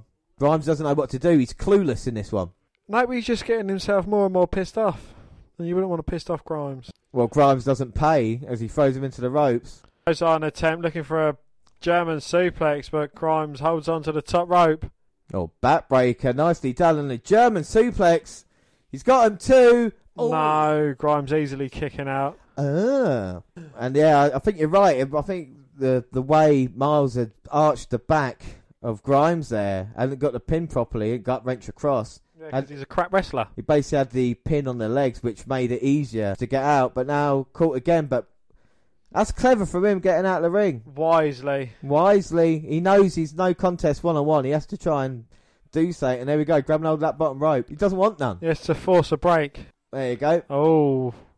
Well, Cameron Grimes was just holding on to that middle rope.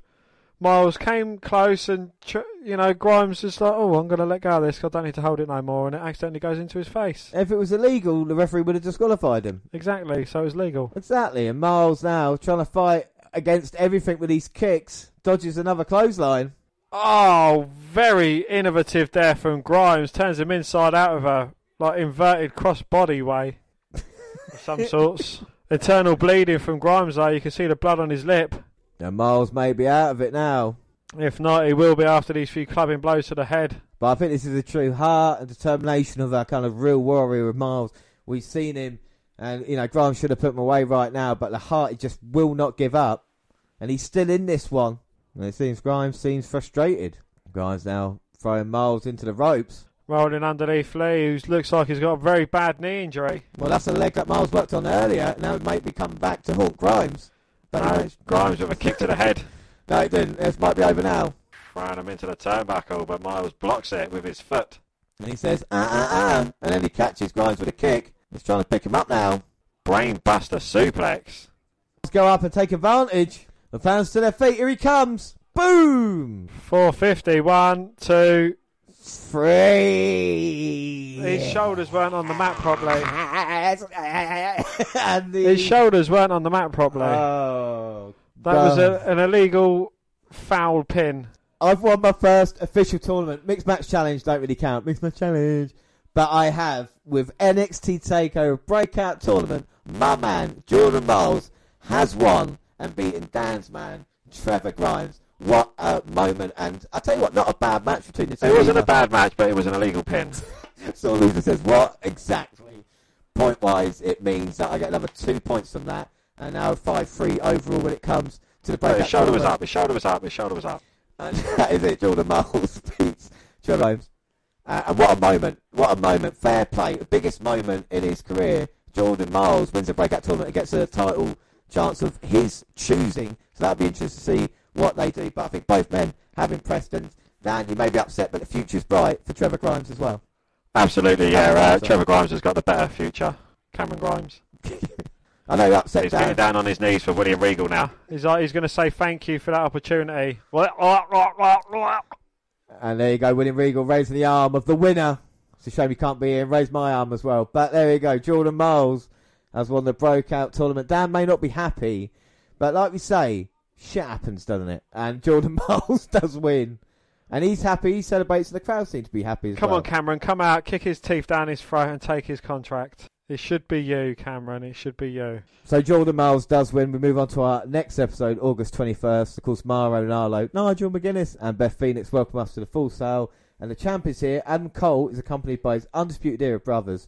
Cole did everything he said he would in Toronto, and after delivering the performance of a lifetime, he's now the greatest champion in NXT history. If there was a Mount Rushmore for the brand, it wouldn't be Johnny Gargano, Tommaso Ciampa, Shinsuke fucking Nakamura, Finn Balor. It would be him four times. Roderick Strong says their prophe- prophecy has yet to be fulfilled, though, because the rest of the group got screwed. He points out that Velveteen Dream didn't pin him to retain the North American title. He pinned Pete Dunne. Dream is ducking him, but as soon as Roddy gets another shot, his part of the prophecy will be fulfilled. O'Reilly reminds us that Street Profits didn't pin the legal man at TakeOver. He shows us the footage, which and while he doesn't have a law degree, he rests his case. Bobby Fish says anyone with eyes can see they were robbed and calls for that silly little prat William Regal to come out and make things right. Well, Cole agrees and puts over his teammates, saying that once again their rematches, the prophecy will be fulfilled and they will be draped in gold. They make to leave, and Jordan Myles passes them on the way to the ring with his breakout tournament contract. Cole calls time out and asks if the former ACH is joking, thinking he's going to use his shot against him. He says Myles should try Shayna Baszler or head to NXT UK or 205 Live and challenge their champs. The Panama City Playboy talks slowly since Jordan doesn't seem to be listening. Myles isn't on his level, and his crew will be undisputed failure if he challenges him. Jordan hands Cole the contract. So he says that I can't cope with this, you can have it, and give it to the man you think deserves it most, and he gives it to Cameron Grimes. So a happy story there all round. The deserved man gets the title shot. I'm glad you're still not for last week, but no. Fuck off, James. it means that Jordan Myles will face Adam Cole for the NXT title. it means Adam Cole will retain his title against Jordan Myles. We cannot confirm or deny. We can guarantee it. We get an interview with Bronson Reed, which was actually on social media before the show, who says the breakout tournament was the biggest opportunity of his career. He's more driven than ever to become the king of Australian strong style. Shane Thorne interrupts to tell him he blew his shot. He wasted his and everyone else's time. Reed challenges his countryman to a match and Thorne accepts. Well, Damien Priest defeated Mansoor via pinfall after the reckoning. Do you remember Mansoor?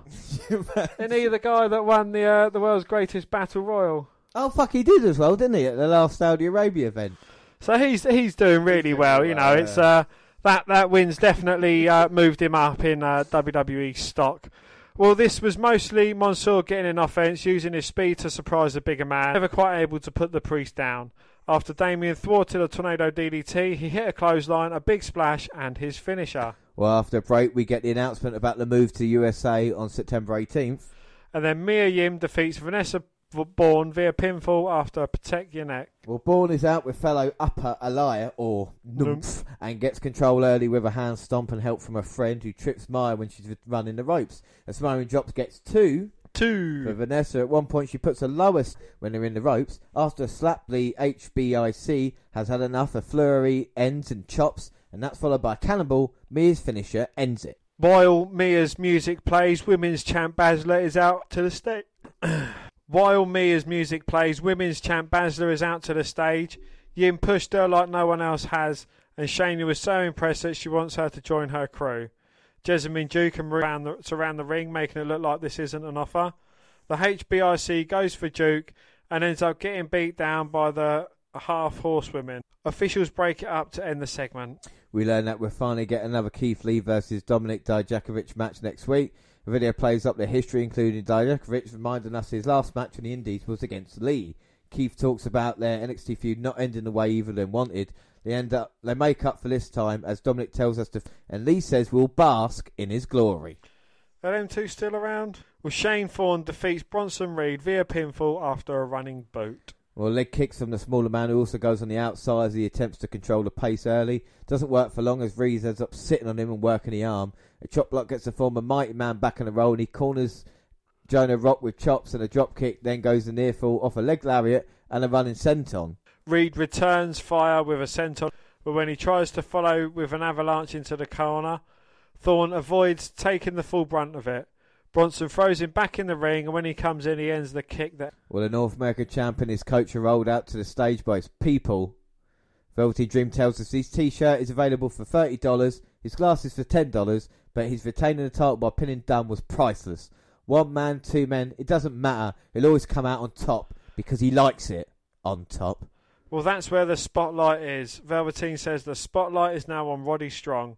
If he wants to face him one on one, he'll have to show why he belongs, and he better do it fast or it'll be dream over. And Jordan Myles gets his shot at Adam Cole in two weeks. Next week, Street Profits will defend their tag belts against the Undisputed Era once again.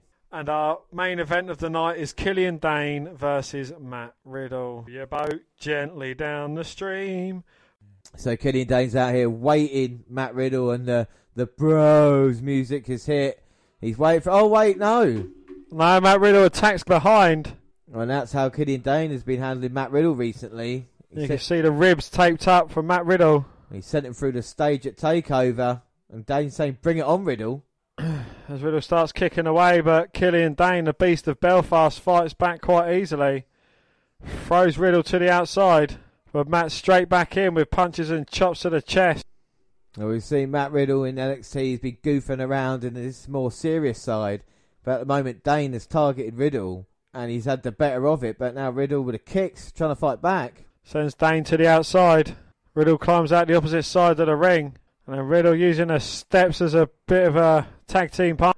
Just takes Killian Dain down, throws him back in the ring. And now Riddle with the chops just to the chest and the face of Dain back in the ring. He's not taking the big man down yet. It looked like he tried to lift him then. That would have been a mistake. So Sanity, you've got the uh, the former member Wolfe is bossing things on NXT UK. You've got Killian Dain bossing things on NXT. You've got Nikki Cross bossing things in the women's tag team division on WWE main roster. And you've got Eric Young. He's main eventing at the moment. Exactly. Yeah. When I say main event, not as actual main event, but the program main event, teaming up with um, EC3. So it's one guys who made the move up, but Kenny Dain's made a move back down, and like I said, I think the potential's still there. We didn't see the best of him really, even though he's involved in a couple of cracking matches. Suplex to Matt Riddle. The thing I like about Dain, of course, he's not like your average big man, is he? Really, you know, he does stuff in the ring that is highly um, high risk, as we've seen with him, and he doesn't mind. And he's bringing it to Riddle right now, and I don't mind that. Kenny Dain is, uh, I think, made me a fan for life. He's your favourite Irish wrestler at the moment. yeah, as he's just stretching Riddle now. He's got Riddle bent in a very awkward position as he's just clubbing blows to the taped up ribs. And Riddle now just trying to fight back with a chop. And he just gets a knee to the midsection, stops off any offence that Riddle might have had as his arms bent round the ropes and just another kick to the ribs, And now Dain just pressing down on the midsection of Matt Riddle. putting all his weight onto the ribs. Now just pushing his head up against that bottom rope. It's not going to change his looks. No, he's still going to be fugly. But the fans are behind Matt Riddle in this, but Dain just completely on offense, not letting Riddle breathe at all. Gut buster there. That's Riddle in a lot of trouble. And Riddle now just with the right hands trying to get out of the grips of Killian Dain. And if Riddle's struggling with Killian Dain, he stand no chance against Bill Goldberg. well, this is Riddle. His mouth maybe has got him in trouble as he powers up. Killian Dain slams him down. Because he's been talking trash about Goldberg, which you've been a fan of, Absolutely no, no, none whatsoever. He hasn't got the fucking. He hasn't got the well the reputation of Goldberg to be able to come and step to him. I mean, this is the Goldberg that just demolished Brock Lesnar within seconds. Well, you believe Riddle was called out Lesnar as well. I mean, it's just a joke, really. You like, like Killian Dain is a tough man, there's no doubt, but Riddle thinks he can bring it against someone like a Lesnar. It's just not going to happen. But now he's trying to bring it against Dain, and he nips up, even though he's injured. Yep, because he's a tosser. but I'd actually like to see Goldberg and Brock Lesnar just reuniting, even though they hate each other, just to beat the fuck out of Matt Riddle. Well, this is what made Put me. the little cunt in his place. This is what made me a fan, fan of Dain, and I think that's what Dain has thought himself. He's thinking, wait a minute, it means you're disrespecting everybody below that as well, which includes himself. Absolutely. As Dain gets caught with a scent on there by Riddle and a kick to the face.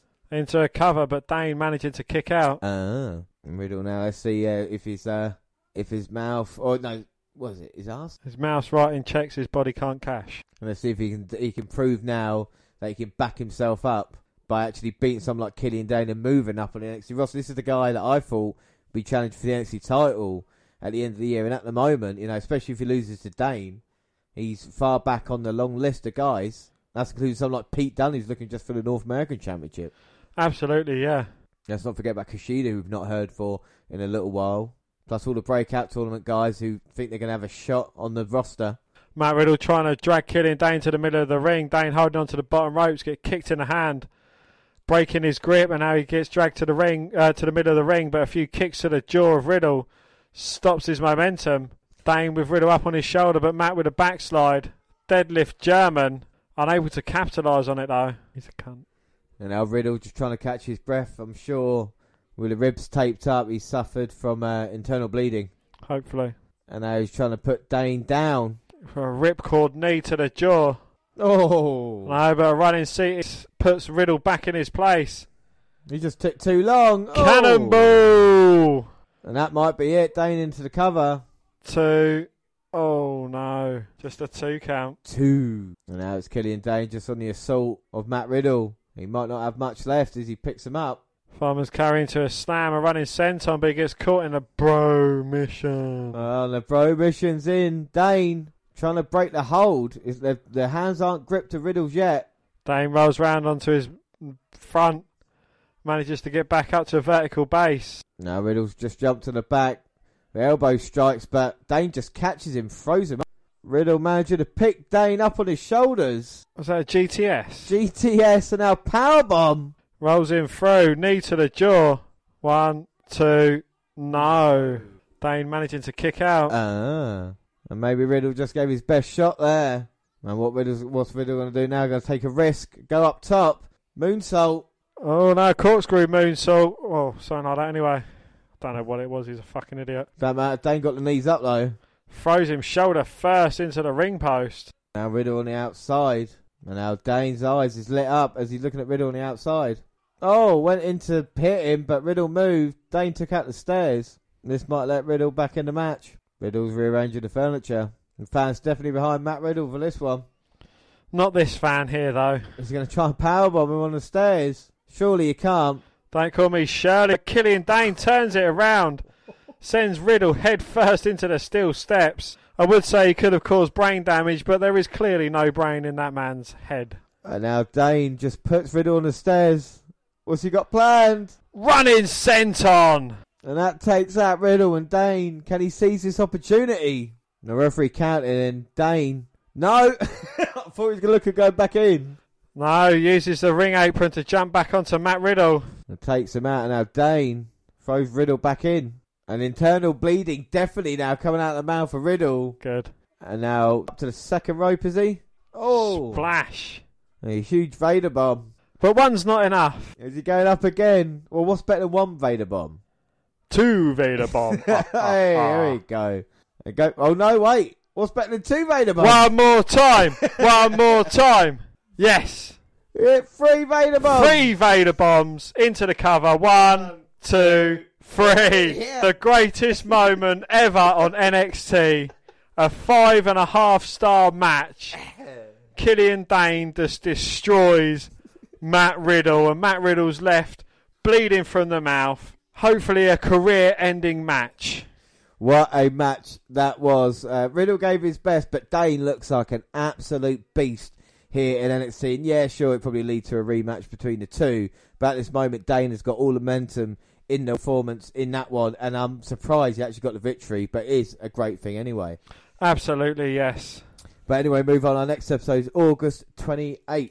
Mauro Ranallo, Nigel McGuinness, and Beth Phoenix welcome us to Full Sail, and we're starting with the Mad Queen. Well, Io Shirai defeated Cammy Fields via submission with a Koji clutch. One sided affair which saw Io hit the top rope moonsault, but pull up Fields before the free count in order to use her new finish, renamed the Harajuku Clutch. Afterwards, Shirai gets a kendo stick from under the ring.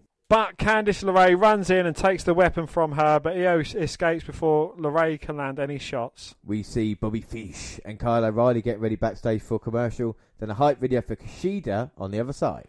And our next match is Dominik Dijakovic versus Keith Lee. Well, the NXT Universe waits six months to witness a rematch between Keith Lee and Dominik Dijakovic. And even still, it's hard to know whether anybody was truly prepared for what transpired when the Titans finally locked horns again. The clash was an ebb and flow of heavy hits, Herculean feats of strength, displays of speed and agility that are normally reserved for the cruiserweight division, not super heavyweights like the 270 pound Dijakovic and 320 pound Lee. When one superstar hit a jaw dropping move, the other returned fire with an even more spectacular attack. Lee slammed Dijakovic with a spinebuster onto the edge of the ring apron, but the rare breed came back with a Fosbury flop over the top ropes to the floor. After a couple of failed attempts, Dijakovic hurled Lee across the ring with a release suplex and followed up with a moonsault. Lee soon regained the advantage and made Dijakovic bask in his glory with a high risk Spanish fly off the top rope. The NXT universe showed their appreciation with vigorous chant of fight forever. Just when it seemed like the action couldn't escalate any further, the rare breed stopped Lee's next ascent up the turnbuckles, racked it the big man across his shoulders, and flipped him into the feast your eyes knee strike to pick up the monumental win. Afterwards, we get Johnny Gargano contemplate his future, and then we get a video retrospective of his NXT career. Shane Thorne barges up to the announce table and questions why they're talking about somebody who's gone when they should be talking about him and his win streak. We get a flashback to last week's run in between Mia Yim and the Horsewomen and see Mia complaining to general manager William Regal in last week's Fallout video where he tells her basically that's what you get for running around attacking people before Toronto.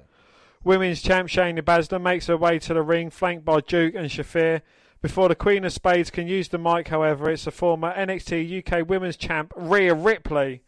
The big Aussie and the big Aussie and Baszler stare each other down, and when Shayna raises the mic, Ripley snatches it out of her hand. Rhea says, "I know what you're going to say. You've beaten everyone here, but you haven't beaten me, bitch." The horsewomen roll out, leaving Ripley in the ring standing tall. Uh, So Ripley facing Baszler, is that something you're excited to see? Absolutely, yes. Uh, I think Rhea Ripley could definitely uh, remove the awful title run of Shayna Baszler. Well, Pete Dunne said it's amazing what he's done at age 25, and the rules do not apply to him. He goes where he wants, when he wants. He's not done with NXT UK. He'll be North American champ if Velveteen Dream haven't stopped the referee from counting three. If he has to go to the back of the line now, that's fine. If anyone steps to him, he'll break their fingers. And we see the tag champs heading to the ring and learn that Dream faces Kona Reeves next week. We also see Jordan ACH Myles cash in his breakout tournament contract against Adam Cole. But now it's the Undisputed Era who's come out here to face the Street Profits for the NXT Tag Team titles. Of course, this is a rematch from TakeOver. And the Street Profits, have they uh, grown into the... I think they've become quite a good tag team recently, if you know. We've, we've talked about this, and I think with the gold, that I don't think they're too bad a champion, if you know what I mean. They have, yeah, they've kind of grown into it. I think uh, having the titles has certainly helped escalate them uh, up a bit more.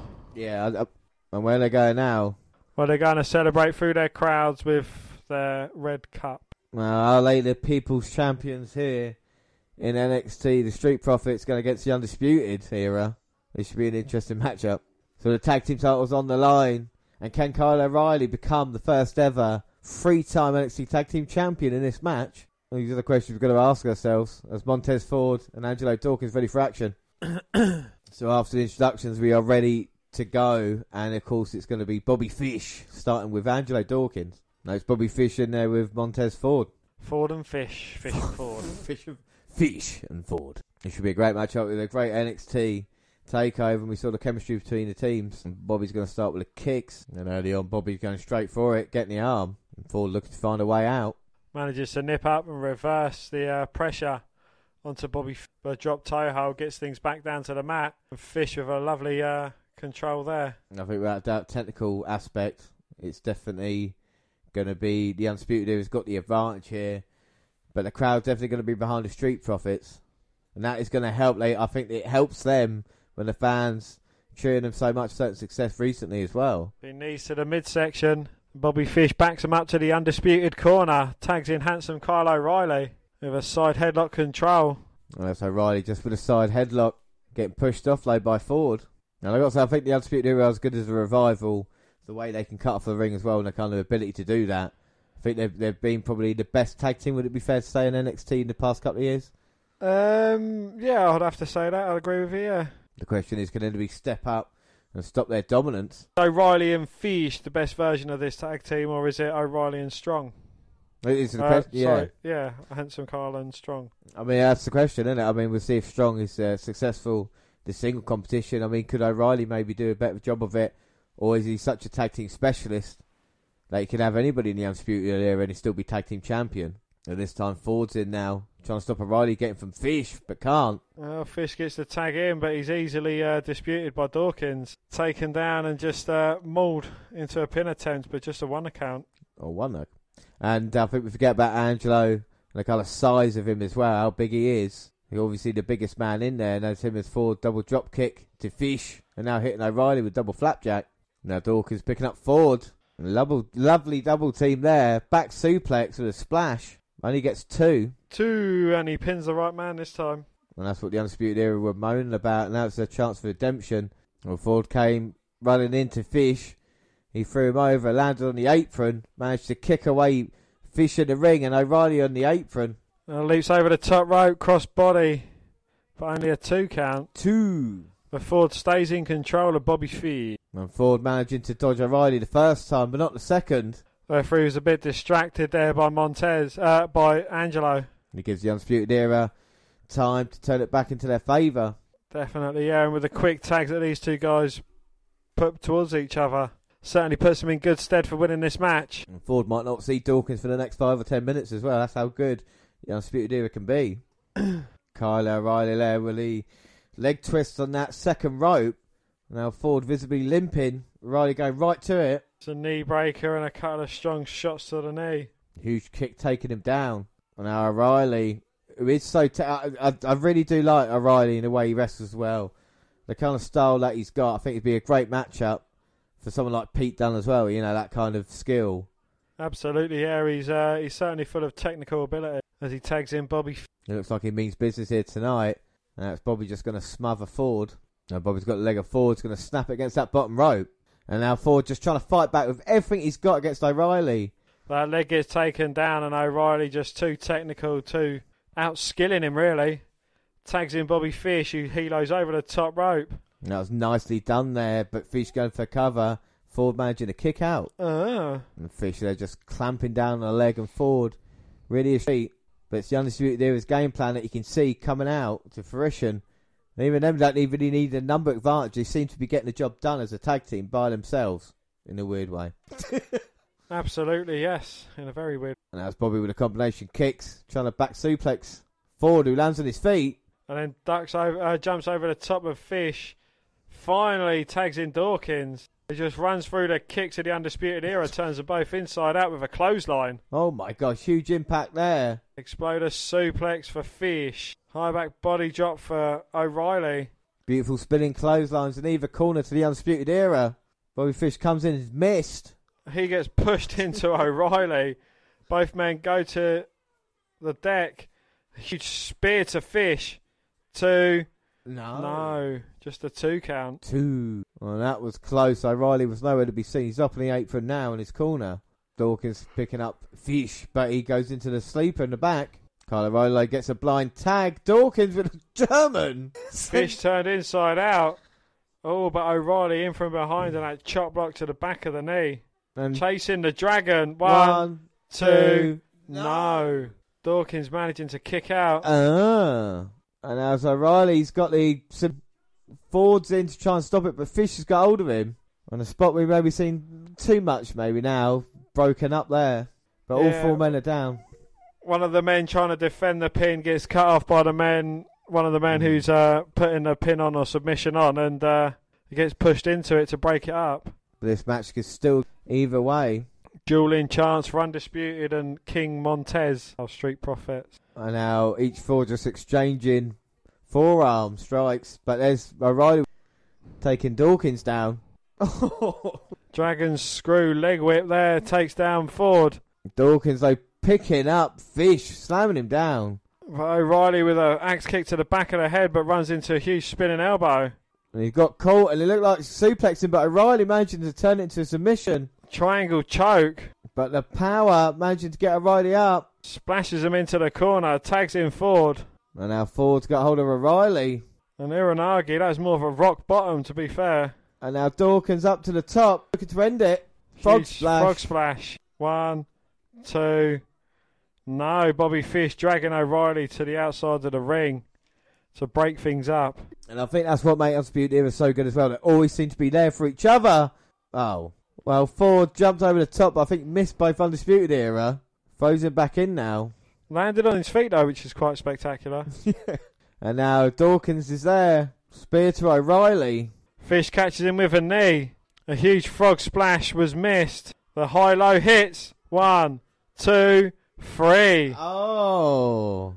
And the Undisputed Era have become tag team champions. Kyle O'Reilly's won it for the third time now. Second time with Bobby Fish.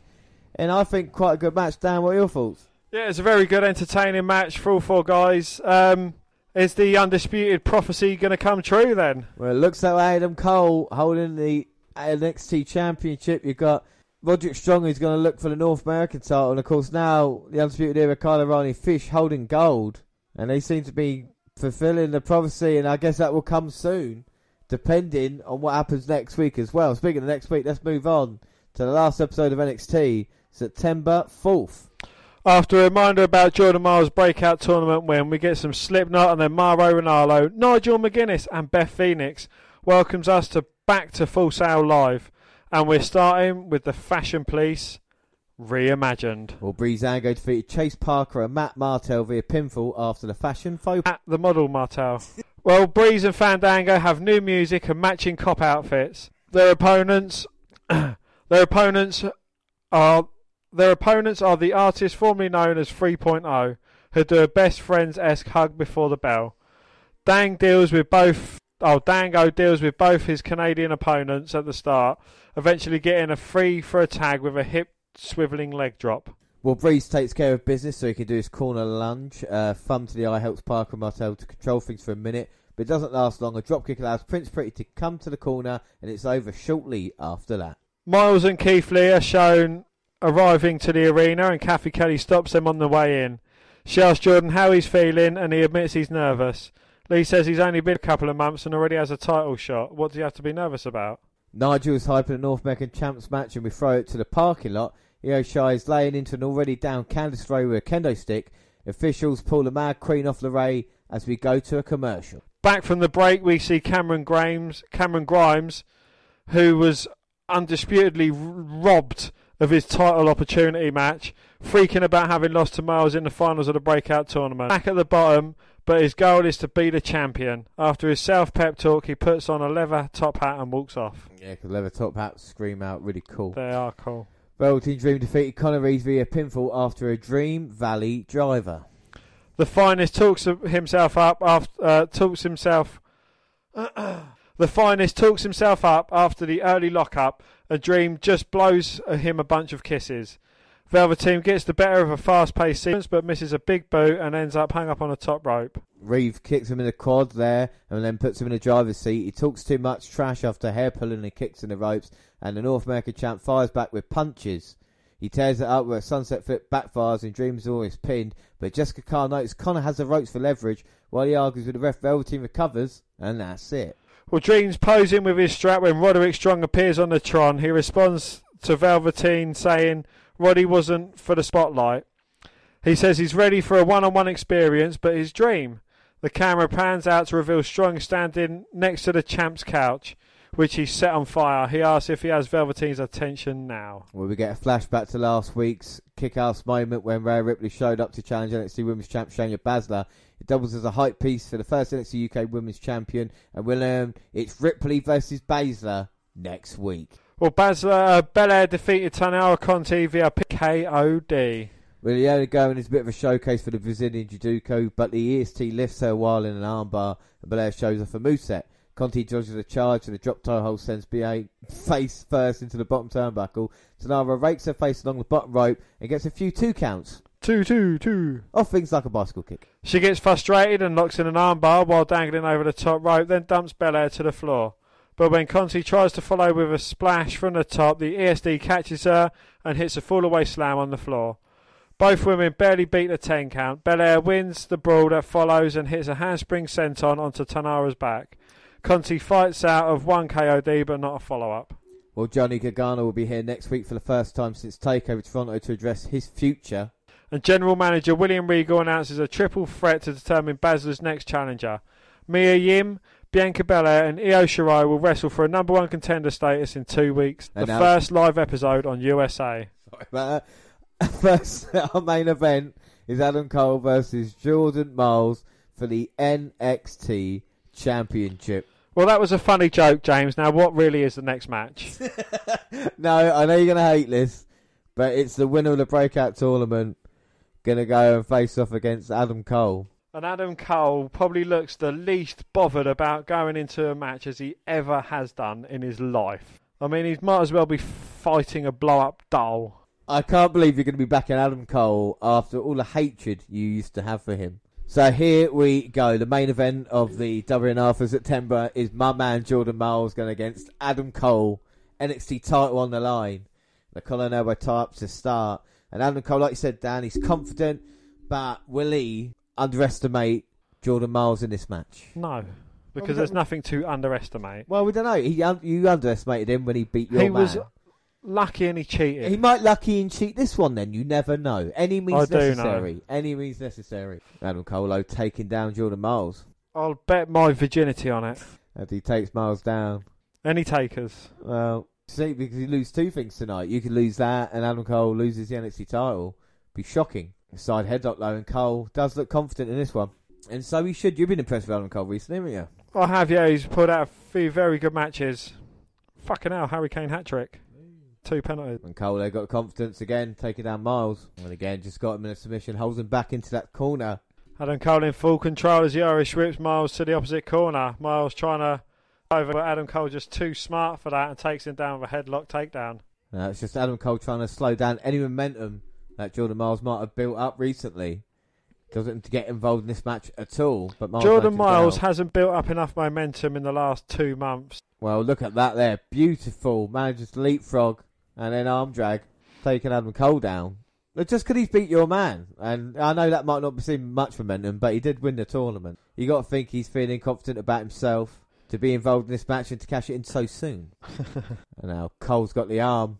Got an Irish whip. Jordan Myles the cross. Oh, Jordan Myles jumps over the top of Cole, rolls underneath the clothesline attempt, hits a poor drop kick. Oh, that was a nice drop kick. That was on target. I know what you're like when it comes to um, these types of wrestlers. Anyway, it takes you a little while to warm up to the, the NXT guys.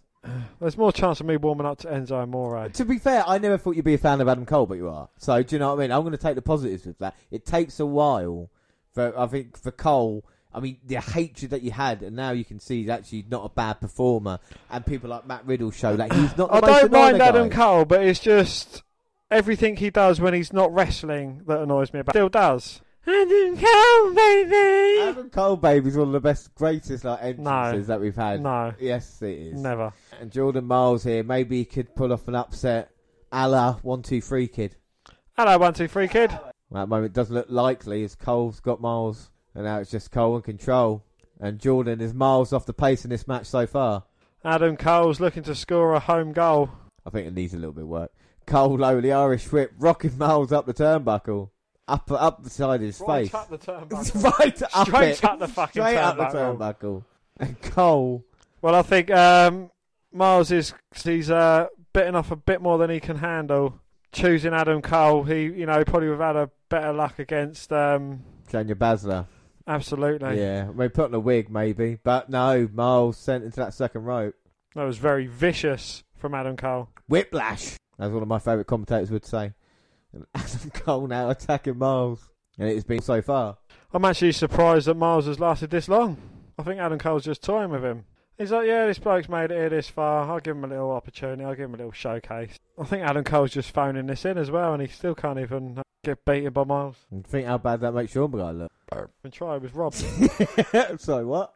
He didn't try. robbed. He didn't try. Now you may say that. I think you're wrong. I don't think there was no robbing happening. I Well, know, you now you've supported the Darth Vader of NXT, basically. so you know that's what I'm saying. Yeah, sometimes it happens. Sometimes the guys you don't like end up being on top of the card. Bit like Randy Orton, you know. I would say a bit like Drew McIntyre, but he's never been on top of the card. so Ah, uh, see, you have to bring him up. Hmm. but yeah, well, he has been on top of the NXT card, one of the most Meh. dominant champions meh. of all time. I don't know, if, if Drew McIntyre was in this match, it would be over by now. Yeah, Adam Cole would have been beating him already. No, I'm not talking about Adam Cole fight. I'm talking about Jordan Myles. I think you're right. Cole is uh, taking his time with Myles, letting him into this match. You should just finish it off and just say, look, no, that's it, done now. And whilst Myles is still breathing, we saw the breakout tournament final. He's still got fight in him. That 450 is a ferocious finisher as well. the ferocious. And now he's just trying to fight back with the forearms. And now it's just the speed of Myles. Forearm strikes taking him down. Sweeps the leg of Cole. Seated drop kick to the side, but Cole rolls to the outside, getting a bit of separation. Well, speed and quickness of Myles, and now he's going to go flying. I'm not too sure what that was, but he just took his whole body on the line. Throws Cole back to the inside. And could this be it? The upset of all upsets. Myles is up, Cross body. and he's going for the cover. One, two, three. Oh, That's a bit of an amateur move to come off the top oh with a oh, cross my body. god! I thought Jordan Myles was the new NXT champion. That was a very amateur Oh move. my a cross. God! I've seen millions of matches never won by a cross body. And now he's trying to pick Cole up with a German suplex. Then Cole's like, look, I've had enough now. You're pissing me off. Yeah, Cole tried to kick but missed again by Myles. Deadlifting the champ. Oh my god, hits it. Two. Oh. But again, Cole managing to kick out. Easily. Ah. Sorry. I- And Cole's in serious trouble here and he has to escape to the outside. Because he knows Myles is just seconds away. And now we're going to see high fly move. Now Cole bringing him in. oh, runs into a huge boot from Cole though. No, but can't keep Myles down. He's up at two. Two. There's still fight left in him. And Adam Cole now realising he might actually be involved in a proper match. And the fans chant for Myles and Cole. No, they're saying we've had to travel miles to see Adam Cole. Well, he got up on his shoulders, but no, that's a nice step up in security for and Cole. Backstabber. Goes for the cover, but again, not enough to keep Myles down. Manages to kick out. Ah. And now you can see the frustrated Cole. And he's going to look, try and put Myles away, going up to that second rope. The Panama Sunrise, or whatever it is. Yeah, he's going to look for it, but Myles managing to move. Boot up again, the back elbow. Oh, Oh. look, Cole kicking the back of the leg of Myles. Dropping him from that second rope. Figure four leg lock. And Myles in serious trouble now. Cole with a figure four. Myles trying to desperately reach that bottom rope. And fingertips away, but Adam Cole still got the submission locked in. And now Cole, uh, now Mole, Cole rolled kippers. he does get to that bottom rope, breaks the submission. Jordan Myles is still in this match. Just. Now Adam Cole putting Myles in the corner, setting him up. Huge forearm, but Myles trying to fight back. Just cuddling it. He's just trying anything to get out the NXT champion's grasp. But Cole's got hold of him. And Myles is holding on to the top, desperately trying to fight. He knows this is the biggest opportunity of his career as he knocks Cole all the way. Now here comes Myles again, crossbody. Oh. Oh no, jumps into a big boot from Cole. Ushi No. Myles managing to kick out. Uh, now Cole is a gog asking the referee, what's going on? Here he comes in. No, Myles managing to move out the way. Springboard enzuigiri knocks Adam Cole off the edge of the apron. Goes outside to chuck him in, but Cole turns it around, throws Myles in. Who springs over the top, a kick to the jaw of Cole. And now Cole's down. Myles picks him up, throws him back in. But Cole wisely rolls through to the outside. Myles going to go flying again. And a suicide dive taking him out. And Myles going up top looking to finish this. Frog splash. One, two, no. Adam Cole managing to kick out. Ah. Well, fair play, Jordan Myles to still have that in the locker. And Cole knows he's in a war no matter what happens. But can Myles now finish him off? Here comes Myles now, 450. No, Cole rolls out of the way. Myles lands, rolls through and lands on his feet. Sweeps the leg, super kick to the jaw. I think Cole just lost a tooth, and now it might be Myles. We're going to have a new NXT champion. No, Myles- not. Myles going up. No, he won't. 450. Ah. Cole gets his knees up. And now Cole struggling to get to his feet. Uh oh. Exposing the knee. Last Myles shot. ducks the last shot. That's Rolls it. up Cole. Two. Oh. And Cole kicks out. Ah. He sends Myles to the outside, but Myles springs his way in. Super kick. Cole knocks him down with another kick. Ah. Last shot. And that's the only shot that Myles is going to have at the title. Well, Adam Cole wins, but Jordan Myles showing there he's got all the heart, determination to be a future success and champion on. I can guarantee you now that that Myles will be a main eventer Thank you very much. I'm on glad you, main event. you prick. Well, I, Fighting the likes of Mojo yeah, and exactly. Eric Young and Yeah. EC3. Yeah, yeah. Well, I think I was impressed by him here. I think Jordan Myles is going to be all right. My pick came up short against the NXT champion, but then again, Adam Cole was said he's the greatest NXT champion of all time, and by gosh, I might be starting to believe him. He came up match. I thought he was fucking Hornswoggle. That's that's a good one. But I quite like this match. Uh, biased aside when it comes to anything else, I don't think it was too bad. What have you thought of NXT this month since It- Takeover? even? It has been quite entertaining. We've seen new tag team champs. We've seen uh, Matt Riddle get completely fucking destroyed. We've seen, you know, injustice in my man who should have been going against uh, Adam Cole for the title and beating him easily. Uh, your man won and got the title shot, but entertaining to say the least. Yeah, it's not been bad, and then the, the we've stage is set. The Undisputed Era are now tag team champions again, beating the Street Profits. Adam Cole, of course, holds the gold, and we found out that Roderick Strong will be facing the Velveteen Dream as well on the first episode of the USA Network for the North American title. So is it there for the Undisputed Era to hold all the gold? It's a great story. Even NXT UK, it's still fun with Imperium uh, fighting about, and what about British Strong Style as well? But that's it. Don't forget our next our next episode is WWE Fall Brawl 1999. We'll bring you all the action for the this spectacular pay per view. Don't forget you can follow us on Twitter at WWE Network Review or At Vince McDan WWE. I'm at John Score Rowlands across all the Google platforms. Don't forget to send us an email at WNR Podcast at gmail.com or follow us on Instagram at WNR Podcast. We're on Facebook. Yes, Facebook. You can come and find our page and give us a like with a WWE Network Review podcast. Or you can come and find me and add me as a friend. I am Vince McDan.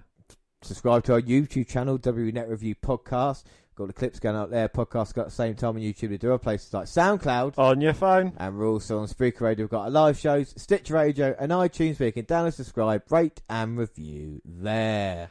There's also a website as well that's uh, very close to being complete, and uh, it's going to be a, a technical masterpiece to say the least.